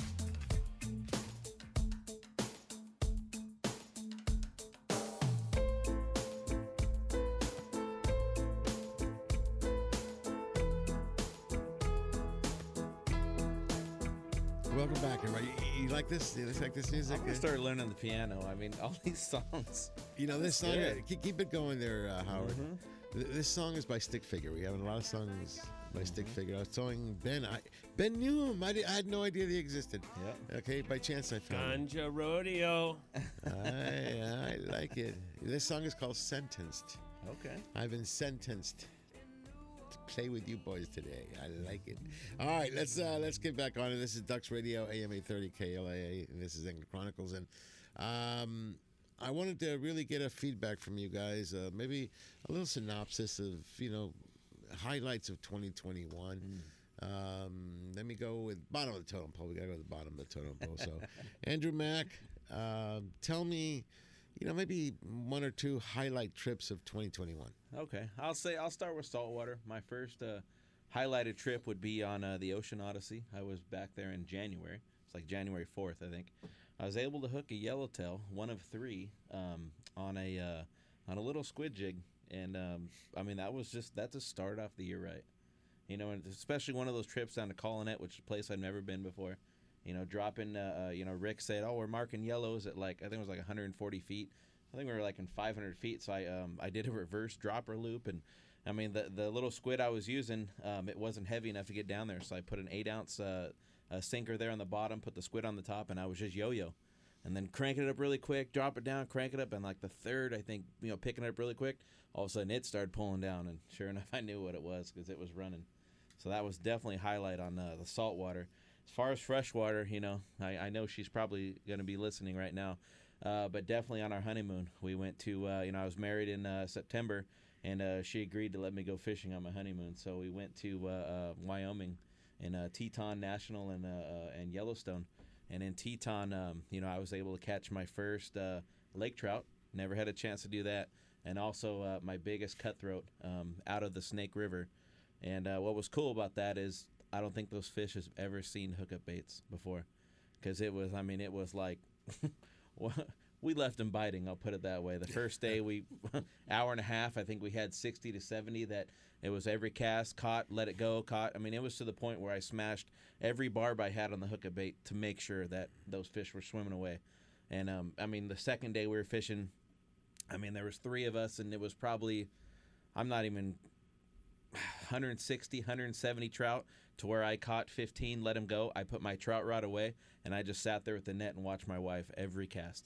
Every cast, hook up cutthroat, cutthroat, and then she caught the big browns. I- enough, enough. We got it. so I like like the fact you gave us the saltwater and the freshwater. Well, good for Mhm. you.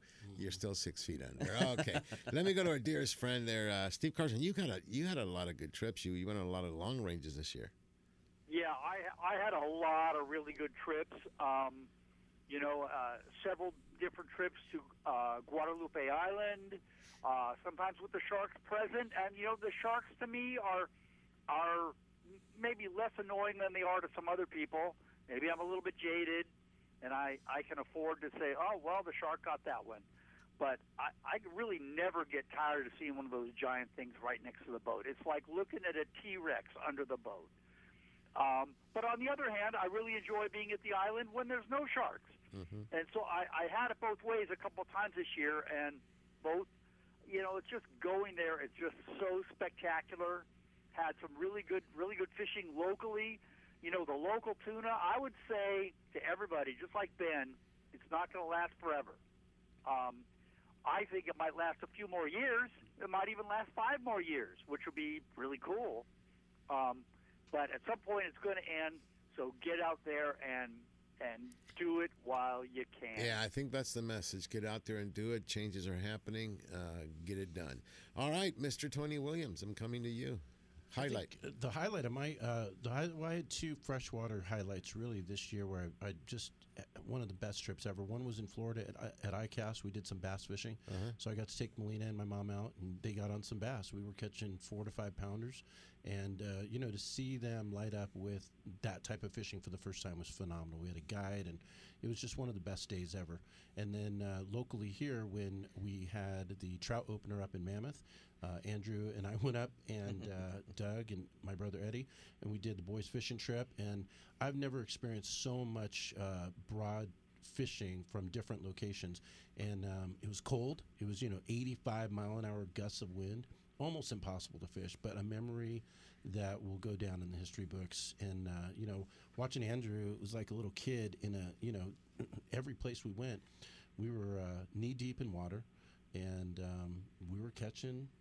We were catching a lot of different types of fish, so it That's was fun cool. to, to weather the storm and get out there and, and be in the elements with your friends and, and look forward to maybe a perfect year this year coming up uh, for the opener. Uh, it's going to be another phenomenal. Yeah, I think time. so. I think so. All right, Mister uh, Ben, it's up to you. I mean, yours, yours, I, I kind of left for last because I know it's going to be. Oh no, no, mine's a quickie. Mine's It's a quickie, really? Yeah, no, I've had I've had phenomenal fishing this year, and I appreciate it. If not yellows locally and you know that stuff, but I would say that the the two top trips for me was going with Jesse Gould, getting on Dwayne's boat, and um, fishing 13 flying fish underneath the kite, hooking seven, and uh, uh, landing seven, and six of them being over 200 pounds.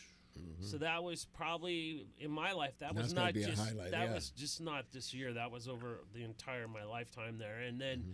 the other thing was um, taking my wife to Pyramid with Chad from Hookup Baits, and uh, drilling them and watching her catch a fish that was damn near close to 19 pounds. Very cool. So I would say that. And then again, I always loved my time up at Crowley, so I caught some really nice browns. The the number of fish wasn't the game this year, but the quality of the fish was better. Quality. All right.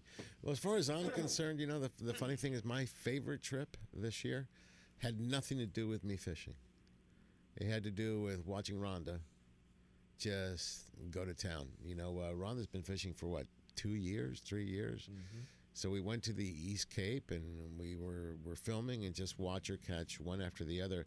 And then watch her listen and that's the one that's the one thing you know i will say this we try to teach you and, and share with you what we know and so when you're on a fish we try to tell you hey do this do that and a lot of times we get yelled at and you guys bark at us but you don't you don't realize what we're trying to do is get you to you know make sure you get that fish. And sometimes you do something you don't even realize. Even i still do little mistakes and ben will say do this do that. And i realize oh yeah that's what i'm doing you know because it becomes part of the fight and your adrenaline is pumping.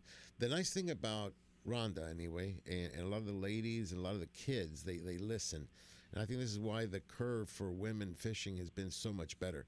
They're listening and they're not picking up all the bad habits. And when they do pick up bad habits, they correct it. So I got to watch Rhonda land 130, 140 pound sailfish. I mean, um, marlin, striped marlin, um, on 40 pound test, stand up, no belt.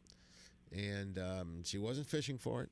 She was dropped. We were near a reef and we wanted to get some pargos for dinner. So uh, we dropped down. It was 200 and some odd feet on a dropper loop. And she goes, Oh, I got something. And she's coming up. And you could tell she had something heavy, but it wasn't really fighting.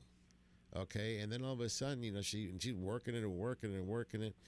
And all of a sudden, I look up and I see this marlin just go, just go air, you know, up in the air. And she goes, Oh my God, how beautiful that fish is. And she's still cranking. I go, that's your fish. She goes, no way. I go, that's your fish. And they got light, you know. And I go, she goes, oh my god. And then to watch this fight, maybe twenty minutes, but but to to watch the happiness. The one thing we forget why we do this. It's mm-hmm. not about another notch in your belt. It's it's not. I, I don't even know what fish I want to catch anymore. I mean, I'd like to mm-hmm. go like we were talking about going to the Amazon just because they're weird fish. But I'm getting my enjoyment out of watching somebody else enjoying those first moments that we kind of tend to, tended to forget. Yeah. You know, and so I think that would be my highlight trip. I mean, we went to Cedros. We had No, a we- blast we, at had great fishing, but what you're talking about is the injection of passion into your life because we're so passionate. We just we exude passion when we're on it, and some days we're not on it, and we're like, God, this sucks, or whatever. You know, whatever it is that you have your days. But I think of one. I think of a trip like you just talked. You just reminded me of something. And during ICAST, I took summer. Uh-huh, your daughter, right? um, And I took the twins, and I took them offshore to go commercial snapper fishing. My buddy's got a commercial license. Right. So one after the other, watching them.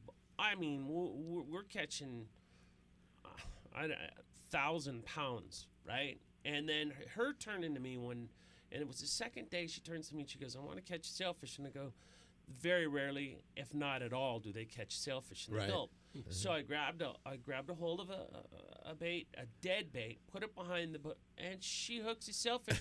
then hooks another one, and the whole thing. I have that video of her screaming and the passion exuding out of her. That's what drives me. To Yeah, and I think that's what we we have to look forward to 2022. And my, my thing is this: if you're a, a seasoned fisherman, pass it on. Pass on that passion. Yeah. You know, we always talk about that. So uh, I, I think it's huge. You know, we got to take Howard over here and take him fishing. Oh, you want to go fishing with us? Yeah, he's nodding his head. Yeah. There's Um, nothing like watching a, a, A first-timer. a family member or a first Yeah. timer. They're jumping up and down. Their adrenaline's running. They're just they're they're just they don't know they can't say anything. They're so excited. Yeah, and you know, and, and the thing is to and to, to watch the growth. I, I get to watch it firsthand with Mhm. Rhonda. You know, when I ask her for her birthday, what do you want for your birthday? I'm thinking maybe a necklace. And she goes, all I want, I want you to take me fishing on the AC sled. Okay, and I, I go, you sure you don't want to go down? No, take me fishing. And then you know she fell off. She fell off. I'm thinking we're going to have to go, and she goes, uh, that doesn't mean we have to go home. Yeah. And you see the determination. And I go, well, that's how we are. We take for granted. Okay, so share the passion with somebody new. Take a kid, get them off their Xbox, and just put them on the water. Your wife, uh, your significant other, all three of them. Just just take them all with you. Um, and go have some fun, especially like the East Cape is a great getaway. Cedros, think about the That Cedros. Trip. stuff's way fun. Alaska. We went to Alaska this year as well. A lot of fun. So um, that that I think would be the highlight for me. I mean, I did have some excellent trips on the big boats. Excellent trips on the center console. I mean, um, this year we caught on the center out of the center console. We got bluefin. We got dorado. We got a thirty pound ling. Um, well, recently we had a sheephead that went 22.2 pounds weighed. Um, so we've had a very good time. A lot of that stuff is on film. You guys will see it in the upcoming uh, uh, Freedom Boat Club episode. But um, overall, has been those trips when I get to see somebody else fish instead of me, and just watching. Um, Kids, I mean, we, we think about when we took David. He was on the Ocean Odyssey, the two and a half day. Little oh, David, yeah. 15 years old, lands a 200 and change Seven. bluefin, 208. Yeah. Double his weight. And he didn't give up, didn't want to hand it over, you know. And you see that tenacity, and you go, okay, I get it. That But- was a weird. That was really. That was a godsend because I was standing there, and they're calling the number. His number comes up, and you just hand the rod over to him, and you're like thinking, "There's 30 people on the boat. How? What's the ratio of him coming up?" Because he stood One in beside. He stood beside me for hours on the side of that boat. Right. And he was only 15. He was the youngest kid. On, we only had one kid. That was him. Yep. All right, we're going to take a, a quick break. When we come back, I want to see what you guys want to do in 2022. Oh yeah. I also want to explore predictions and what do you think some of these things are happening and what we should be doing. All right, folks, we'll be right back on Ducks Radio, AM 830 KLAA. This is Angler Chronicles.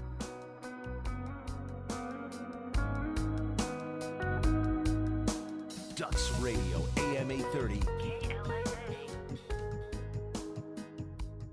Lytle Screen Printing in Huntington Beach, where quality and service are everything since 1989. Screen printing, embroidery, digital printing, Lytle does it all. Shop their extensive line of apparel and headwear or bring in your own for customization. A few embroidered shirts or thousands of printed t-shirts, Lytle has you covered. No order is too big or small. Mention Angler Chronicles and they will waive your setup fees for your first order. You can find them on the web at lyspHB.com or call 714-969-2424. Lytle Screen Printing, where all your needs are met. Hello, I'm Chef Brie, head chef for Carne de Teresa, and it's my goal to make you a chef in your own kitchen. I've created the perfect and most delicious seasonings to go on top of our pollo asado and pollo adobado. And our Carne de Teresa Salvadoreño sausage is perfect for breakfast or dinner. Carne de Teresa is always hand cut, hand seasoned, and hand packed right here in Southern California. You can find our delicious Carne de Teresa products at your local Albertsons, Food for Less, Ralph's, and Smart and Final. Let Carne de Teresa make you a chef in your own kitchen. Visit carnedeteresa.com for recipes and more. Remember, when fishing, practice CPR. Catch, photograph, and release, and always eat more Carne de Teresa. This is Teresa. Carne de Teresa is a proud sponsor of Angler Chronicles and Olive Crest.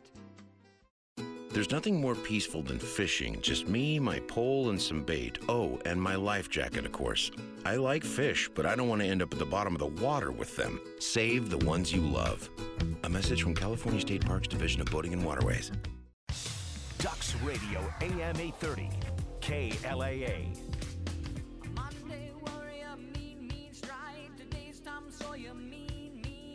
Welcome back, everybody. This is Tom Sawyer. Who is it? Rush. All right, so I'm going to rush to ask you, what are you thinking about 2022? But first, we're on Ducks Radio, AM 830 KLAA. This is Angler Chronicles. So, bottom of the totem pole. I want to know 2022, one or two fish or experiences you're looking for to accomplish. Um, let's see. 2022, I would like to get a cow. I mean, if they're still around. Yeah, I mean, uh, you can go down anywhere in Montana and pick up a cow. You know, probably about a couple grand. Sergio will take you over to where the sheep. Yeah, you want an. Angus? You want an Angus, Aberdeen? Which which Uh, which? Kobe beef, Kobe beef. Kobe beef. Gotta yeah. bring your boots. Yep, gotta bring boots. Okay, you want a cow? Okay, Yep. imagine cow tuna, Mhm. bluefin or yellowfin. Uh, bluefin. Yellowfin will kick your butt more. I think. Yeah. I think if, if I you think so too. Yeah, I think. No, that- but I think I think the bluefin they'll like what we were saying earlier, once that bluefin thing's gone, we're gonna go catch 200 pound bluefin. Yeah, that's true. But You they are catch one catching now, yeah. They're catching yellowfin. However, I can tell you the the, the big bluefin are somewhere behind Clemente.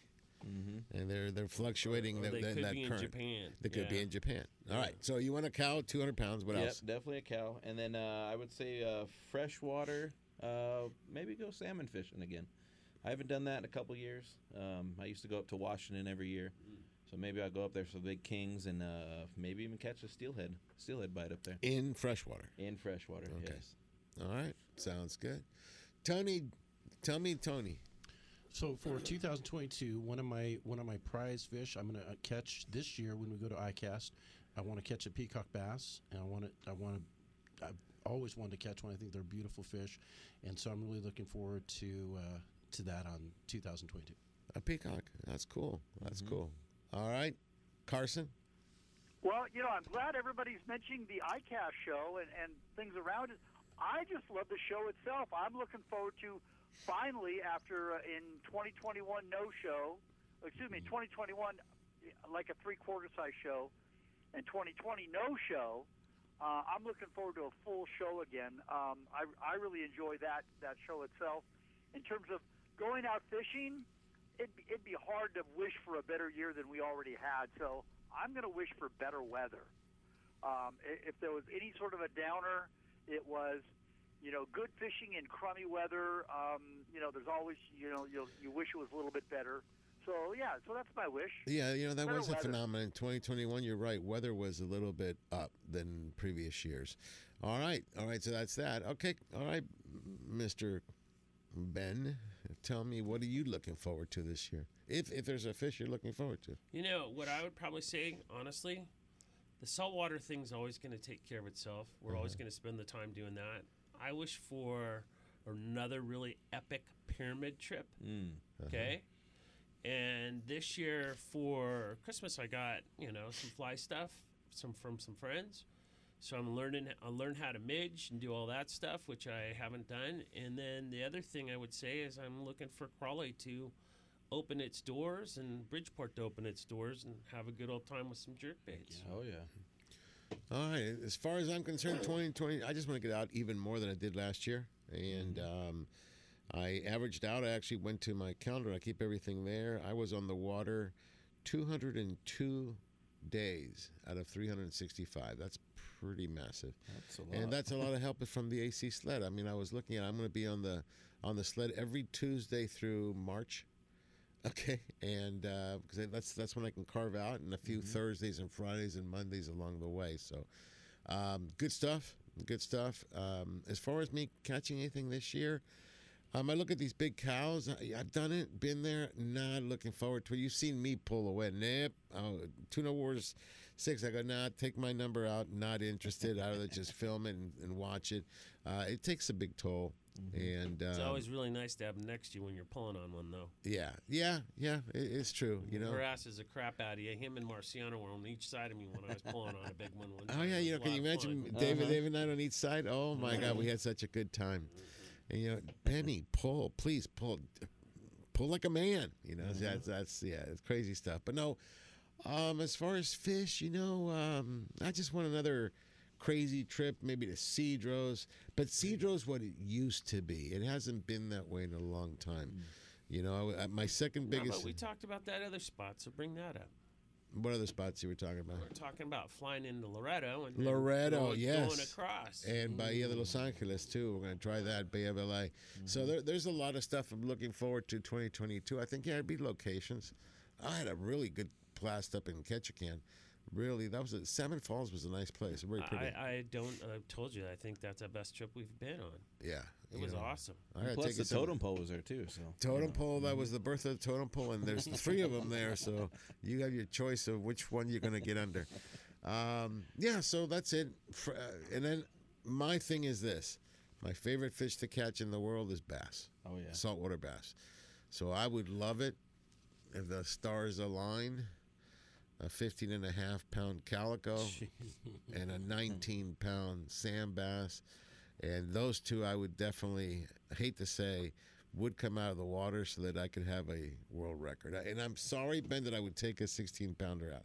Total ganja talking there, bro. Yep. Mm-hmm. Yep. Mm-hmm. No, but I mean, um, that's what I see. Now, predictions. Let's talk about predictions. We always, at the beginning of the year, every year I looked it up, we've been talking about albacore.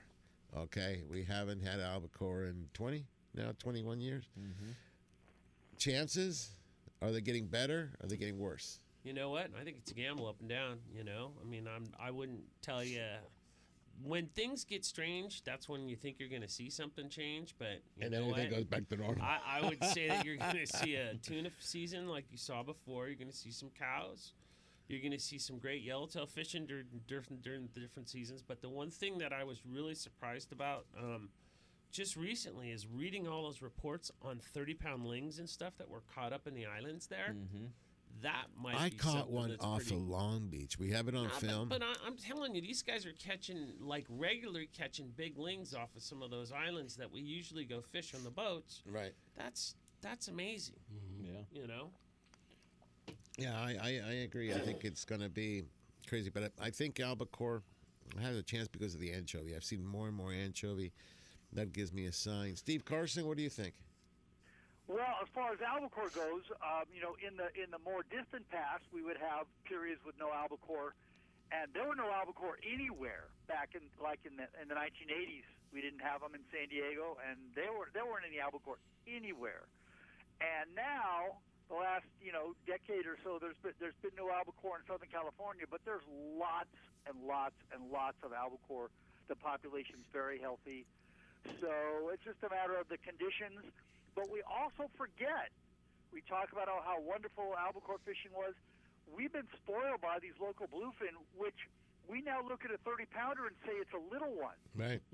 You know, you forget that you know your typical migratory albacore was, you know, 14 to 18 pounds, and if you know if you were in good sized ones, they were you know 20 to 25 pounds. A 40 and was a whopper. Over 30 was huge. Yeah, no, I remember those days, and We we forget that that the bluefin that we've been catching are a lot bigger than the albacore. You know, one so- more reason for- why why we don't exactly miss the albacore that much. well, you know, people say I, I, I've said that what you said for many years when we had the albacore. People would be so excited, and I go, you know, maybe because I don't eat fish. Um, but to me, albacore, I'd rather have a I, and bluefin and yellowfin. I do notice that the yellowfin fight a lot harder in warmer water. It, uh, pound for pound yellowfin in the East Cape versus here in colder water, they fight a lot harder in the East Cape. I think because they're warm blooded in that 80, I think 90 it, degree. I think it's a species though Is the too. species? Yeah, Well, you but the same yellowfin you tuna. Could back those up size to size in the yellowfin. No, but I'm talking yellowfin tuna. things. Yeah. Uh, on the Pacific or in the uh, Sea of Cortez, in the warmer water, they seem to fight much harder. We, we, we, I thought I had fish that were 60, 70 pound. They come in like 15. And you go, well, that You, thing. you, you, you know, Sergio, to uh, to thank your lucky stars for you know better boats, better electronics, better tackle. I don't know about better fishermen, but uh, you know just better conditions. If you read the classic book Hmm. by Ray Cannon, The Sea of Cortez. I mean, that's really the, that's the book that broke open just how good the fishing was down there. And he mentions, you know, catching yellowfin tuna and seeing big schools of yellowfin tuna. Right in the book, in you know, in the type, he writes. You know what the record at the time he wrote the book, which was like 1962. You know what the record yellowfin tuna in the Sea of Cortez was? No. 88 pounds. Wow. That's nothing. So, needless to say, it's a lot bigger than that now. Oh, yeah, no, So- I've actually seen a 200 and some odd So come in. these, these are the good old days. I just want to remind you of that again. You know, I'm glad you said that because for I think our generation, it may be. Uh, maybe for kids or grandkids, they may see something else. It's cyclical. You talked to me about your tuna about 100 years ago. You were having the same phenomenon uh, from the tuna club. So this may be a 100 year type thing. So, point taken, go fishing. Don't wait. You got a window, you go. Because you never know what you might what you might you know, latch you- onto. you're going to get some of those core guys too. And and uh, I did that whole thing. I probably doing 12 years down to Puerto Vallarta and saw it at its saw it when it was really good. Guess what? It's getting really good again. Yeah. I mean, there's lots of threes that are being taken by the Osuna brothers, and people are like, "Well, how do you know they're threes? When you see them up against the rail, they're big fish. These are big fish, and they're fat fish. Yeah. Okay, and the Osuna brothers are really good. They're out of uh, Puerto Vallarta. Yep. Yep, and uh, they have. Uh, I like uh, no ching, no no chinga, no no fish, no prompt, something like Yeah. that. The No name tuna, of no the chinga? no tuna, no chinga. That's that's the name of their boat, and they have a really good. It's a six pack. Um, Yeah, they got a couple boats, a but couple that, boats, that I'm trying to. and they know what's going on. Yeah. Puerto Puerto Vallarta is a great place if you want to catch some of the, and, and they're legendary for big fish. Danny Osuna is his whole family is. Back when we used to fish this, there was there were spots real close to home, and then we started fishing the Tres Marias, and that whole Tres Marias thing was, it like you said, what you were just saying earlier. It's like those were the days. Uh-huh. They're coming back. There's a lot of stuff going on. Yeah, there's a lot of stuff if you're willing to travel. Okay, I'm just looking for uh, a little more coming back to normal. I'd like to see the kelp grow. Uh, Oh, it's crazy right now. It's crazy because it's colder water. I mean, Yep. uh, I've been fishing uh, 50, uh, 58 to 61, which is still pretty high if you think about December of, of years past. Yeah. I was used to seeing about 57, 58 right now, but it's 59 to 60, which is nice. Um, want to see the kelp come back. I'd like to see some of our reefs come back. I'd love to see a sand bass run like back in the days when they would come in. Uh, those uh, the, the cycle has been interrupted. Um, I think they blocked them from coming up on the nets, but they were coming up to the flats. I remember July fourth. You knew that When's the last time you saw that? I haven't seen it for I like I don't know how long. 15, 10, 15 years. Yeah. You know what? When it's I stopped seeing it once the tuna showed up. Yeah. And one of the phenomena I was going to ask you guys this. Um, I've been catching a lot more sand bass, a lot bigger sand bass in deeper water than shallow. And now that the water's getting colder, they kind of move shallow. I wonder if the sand bass prefer a little cooler. So when it got so hot on the coast, I mean, I, I saw 74 degree water in Long Beach. I wonder that's Oh, why they're they- deep then. I mean, They went deep, they Well, went you guys the were catching them in 100 feet of water. About then. 100 and yeah, about 110. Yeah. Okay, and then now I'm catching the same type of fish in about 40. That makes sense. Okay, because of water temperature. Yeah. Okay, and current. So, like I said, everything. Keep your eyes open. There's anything can happen uh, in, in 2022, but I think the bluefin are going to stick around a little more with us. Um, whether j- yellowfin and dorado come up, mm, I don't know. It depends on the currents, guys. Yeah. If we get another nice current, I mean, I, we picked They up a some dorado. huge swells that never really pushed those fish up there. I mean, dude, I caught Dorado in front of Long Beach Go, we were Yeah. going across the island, and I go look at that, and I had John with me, and I had um, William, and I said, "Look, I'll put the boat. We had a pretty strong current. I go, I'll put the boat close. Just somebody, s- you know, throw something at it." And bingo, William throws out and picked up about a 20, 25 pound Dorado. That's, That's a big, big one, Massive, big Dorado. We have it on video. We'll see it for the the episode. Just happened to film it on the phone because I go on the fly. So there's a lot of stuff that you can do. I mean, the other crazy thing, Rhonda and I picked up four bluefin, the two of us, Mm-hmm. A hundred feet from the shore of Catalina. Wow, well, that was going on in front of Dana. In front of Dana. So I got in Catalina. All right, let's take uh, another break here. We come back. We'll uh, wrap up the show. This is Ducks Radio, AM 830 KLAA. Angler Chronicles. The crew will be right back. Ducks Radio, AM 830.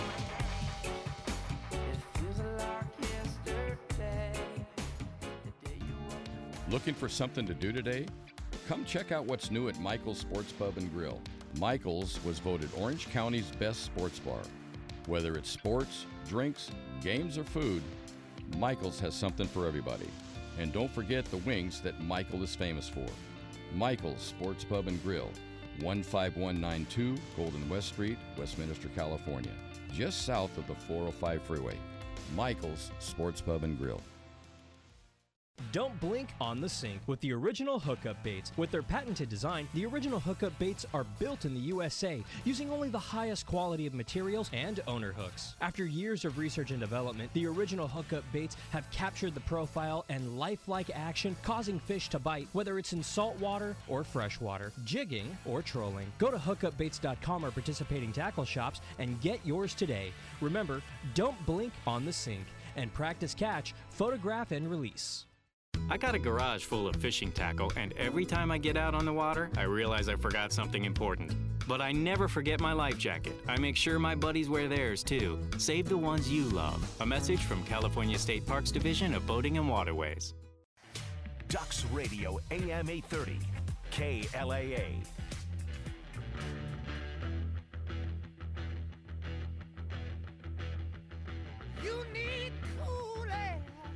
Well, do you need Kool Aid? you need Kool Aid. No, just that. ah, see, it kind of sounds like it. All right, this is Angler Chronicles on Ducks Radio, AM 830 KLAA. Angler Chronicles in the house. I got Ben and uh, Tony and uh, Mac the Knife. How you like that? Okay. Uh, Andrew and Steve Carson on the phone. All right, so listen, last segment. Let's uh, let's wrap it up. 2022. Um, a little more expectations and, and, and what you want to do. I just want to say this to you. Is uh, a guy named Hal Borland said, "Year's end is neither an end nor a beginning, but a going on. But with all the wisdom that experience can instill in us. So if we're if we're intelligent, okay, all the experiences that we've had." All the errors, all the falls we use so not to fall again or to further our fishing acumen. No, no, but you, that's anything that you Mhm. do. You have pluses and minuses, and you learn from both. I think I learned more from my mistakes than I do from Oh, anything else. So, absolutely, so absolutely. in fishing, when people are like, "Well, I don't understand. If I just woulda, you know what? The next time, just woulda." you That's know? right. And keep that in mind because we make little errors all the time. I mean, and you get in slumps too. Uh, I don't know if you you've had it slumps where you just go, you just can't get bid, or Oh, dude. you get a fish and you lose Those the fish. fish that were in front of the house, we, Uh-huh. we lost three of them before we got one of them, Yeah. right? And I was sitting there, I couldn't figure it out. Each one of them would come off, and I was like, "It's got to be the treble hook on the jig." I don't know what it is. It's just the way Mm. it's gonna go. Mm-hmm. And then we lost three and caught five. So it's like, you know, pay attention, continue to move forward, and have faith. I like that. So here's the thing that I would recommend for you guys January. Uh, number one, tomorrow, because today's a holiday, go to Turner's and get your license. Okay, you're going to need it. We're not at that point yet. It's still a calendar license. I think in 2023 Yep. we get to do the uh, the yearly license. Uh, so go get your license. Number one. Number two, stay warm. That's the other thing I, I don't see people doing. The wonderful thing about our sport, we can keep distance from each other. That is perhaps the most excellent thing about COVID. Eh, I always said if you can see me smile, you're too damn close. Okay, that's both on a boat or or on the shore. So stay away from each other. That's a great thing. Okay, avoid tangles. Um, pay more attention to what's going on in your surroundings. We talked about barometric pressure. We talked about the moon, but there, there's nothing better. And I don't know if you guys do this. I do this. I have a little log. I have a little book. Every time I go fishing, I write down when I at least on the center console, I write down the lats, the longs, where I fished that day, what the weather was, what the conditions were, and then it goes there. And then the you know little things that I learn, boom, boom, boom, goes there. What happens is next time. Next year comes roll, I can pull one of those books from last year. Go, you know why The fish were biting here. This is a good place to start. Well, you look at conditions. I used to always Conditions. run to write down the conditions of what's going on, especially when I was like trophy hunting those big calicos and stuff, Uh-huh. and you would figure out. What I used to do is buy tide books all the time, and I'd write all the notes in the tide books. Tide books are great. I, I love it. For example, I hate a slack tide. Okay, I like movement. I like a Yeah. lot of movement. So, especially those big tides that we had. We had several king tides in uh, 2021. In fact, I know Steve, you posted something about that. So, just pay attention. Be aware. The other thing is a great time right now. Go get your reel service. I know there's a lot about you got backlogs everywhere, but Yeah. It, open it up, put some uh, oil and grease where it's supposed to be. Don't wait because it'll be too late. The other thing is your Spectra line. Um, I started noticing this some of my line. You know, it's it's discoloring, like you said, Yeah. and it, you can see that it's un, un, undoing. So the, the other thing, remember we talked about before. If you see it on the top doing that, take it off. If you can, got a reel the same size, take it off. Just wind it onto another and wind the old line on the bottom, and you'll have new line on the top. If yeah, if you're able Mhm. to, okay. Um, so th- those are little things that uh, you know. Check your lines, check your hooks. The other thing is look at your um, different jigs. Okay, a lot of these things have been put away for a couple of months. You come back, and if you fish saltwater, all the hooks are all rusted out. Uh, you're welcome to send them out and get bit. That's the best way of losing a fish when one of those hooks breaks. Okay, if it's rusted, doesn't have the same strength. So these are the little things that um, I would be doing right now to get ready because that first trip comes around, you're ready to roll, and you got to be ready to roll. Yeah, and the other thing is, you know, get adventurous. It's a new year, try new things. Mm-hmm. You know, if you haven't, if you're not into trout fishing, why don't you pick a spot and go trout fishing one time or another? Or I, I'm actually going to Yeah. try to do that with these two. Okay, Yeah. they, they go Go to fish largemouths or you know. well, largemouth. I like to fish largemouth No, but- and, and smallmouth. but Those the- are my the, favorites. The thing that cracks me up is like we were talking about earlier is that I pretty much kept my mouth shut for a long time lately just because I just am going and doing what I'm doing. But I fish smallmouth, I fish largemouth, I fish those big fish up in you know Reno and you know all these different places, and people are like, dude, what about saltwater? I love saltwater. I love everything. I'm just going to experience it all. So if you haven't experienced it all, take book yourself a couple different trips. and- something different. And just Uh, do, you know what? You know, something you know what gets my, my, my gets me interested is that pyramid trip you do. Oh, yeah. Uh, with Chad, you go up there and, and do that. But we should plan that. Yeah, but now I'm thinking I gotta get waders. I gotta stand in the water. I gotta do. Uh, Well, if- if can we you get a boat? Can we get a you- boat? Yeah, but if you no, you bring Don't your own boat, but you, just, you, have to go yeah. if you're gonna get you. If you're gonna go and do that, and you're gonna fish in a boat. You got to fish when it's cold, right? And then what happens a lot of times is when you go when you start seeing those fish really wanting to bite that are shore fish. That that this year was in April, but it bit from like freaking February to April on Right. the beach. Don't be afraid of the wader deal. It's it's a it's a good time. Cooking. a- I know, I know, but I'm, I'm that's just me lazy. I mean, I you know, eh, it's like the same thing. You get a 200. I, I think my cutoff now is is maybe 120. If a tuna's over 120, Not eh, on your bass rod, bro. I watch you. Yeah, all you, time. you, you, you guys, you guys can pull on it. I, I'm like, I love 60s, 70s, and 80s. Those are fun. The thing is, I, I- I know what happens to me. No matter h- every technique that I can use on the book, at the end, you're worn out. Whether you like it or not, it wears you out.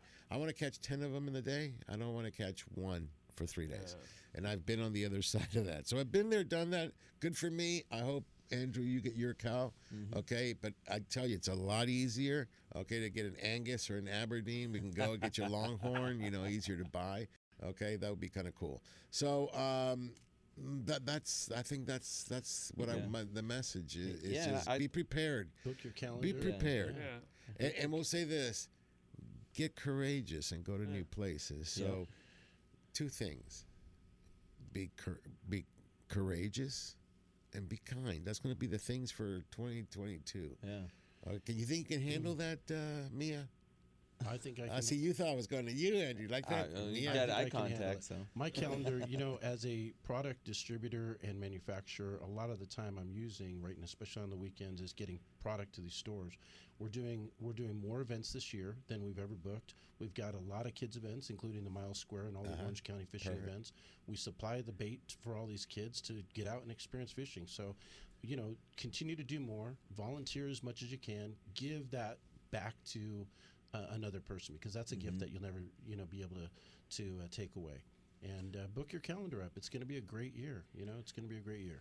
All right, uh, Andrew. Anything special you got? Yeah, I mean, I would- definitely recommend people to start stocking up on gear. Don't just because you have a trip next week, you buy one pack of hooks or, or one thing a line or a couple weights.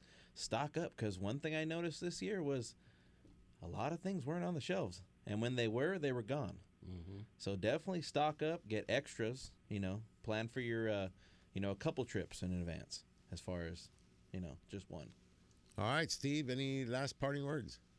Well, Andrew, Andrew definitely hit on on a big thing. The supply chain issues are not going to be solved in 2022. They might get better, but they're not going to be solved.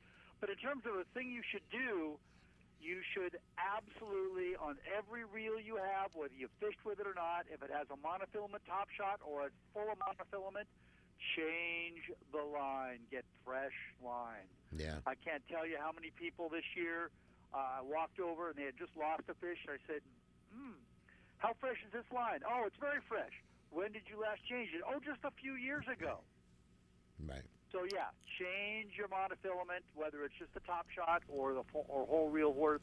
Um, it's very inexpensive if you buy it in bulk, and uh, it will save uh, a, a huge amount of your fish. All right, those are all great tips, but these tips will matter for nothing unless we get something done. I don't know if you guys uh, remember that we're fighting the, the carb situation with the boats. There is a webinar that's coming up on Wednesday, January 12th from 4 p.m. to 7 p.m. You can register and have your voice heard.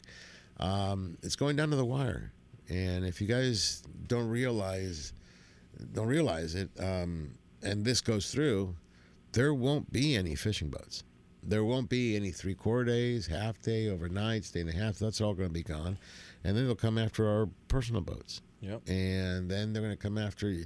You- You're going to be going back to canoes, kayaks, float tubes, and I'd like love to see you get to, uh, say, uh, the Tanner Bank on your on your canoe.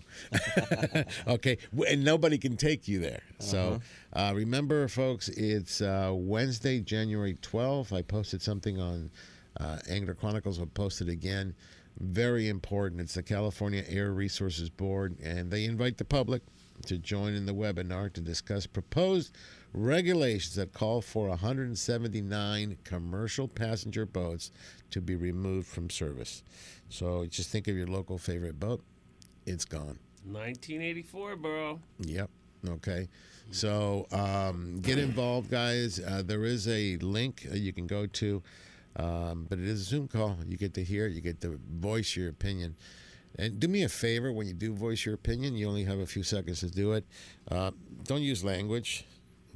Don't be stupid. Yeah, don't make us anywhere. don't make us anglers look bad because that's what they're banking on. So be courteous, prepare your statement ahead of time, write it down, practice it so you, you get it down pat, and then share it. Okay, you're going to listen. You're probably going to hear a lot of the local captains, um, you know, the people representing the, the industry from different landings.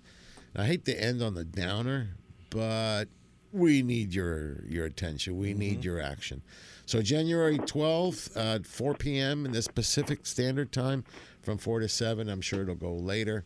All right, so we got a minute here left, and I just want to wish one more time, happy birthday, Tony. Okay. Thank you, Sergio. You better thank you just better love your mom. I mean, having a kid on the first. What time were you born? Do you know? Uh, it was 4:38 in the morning.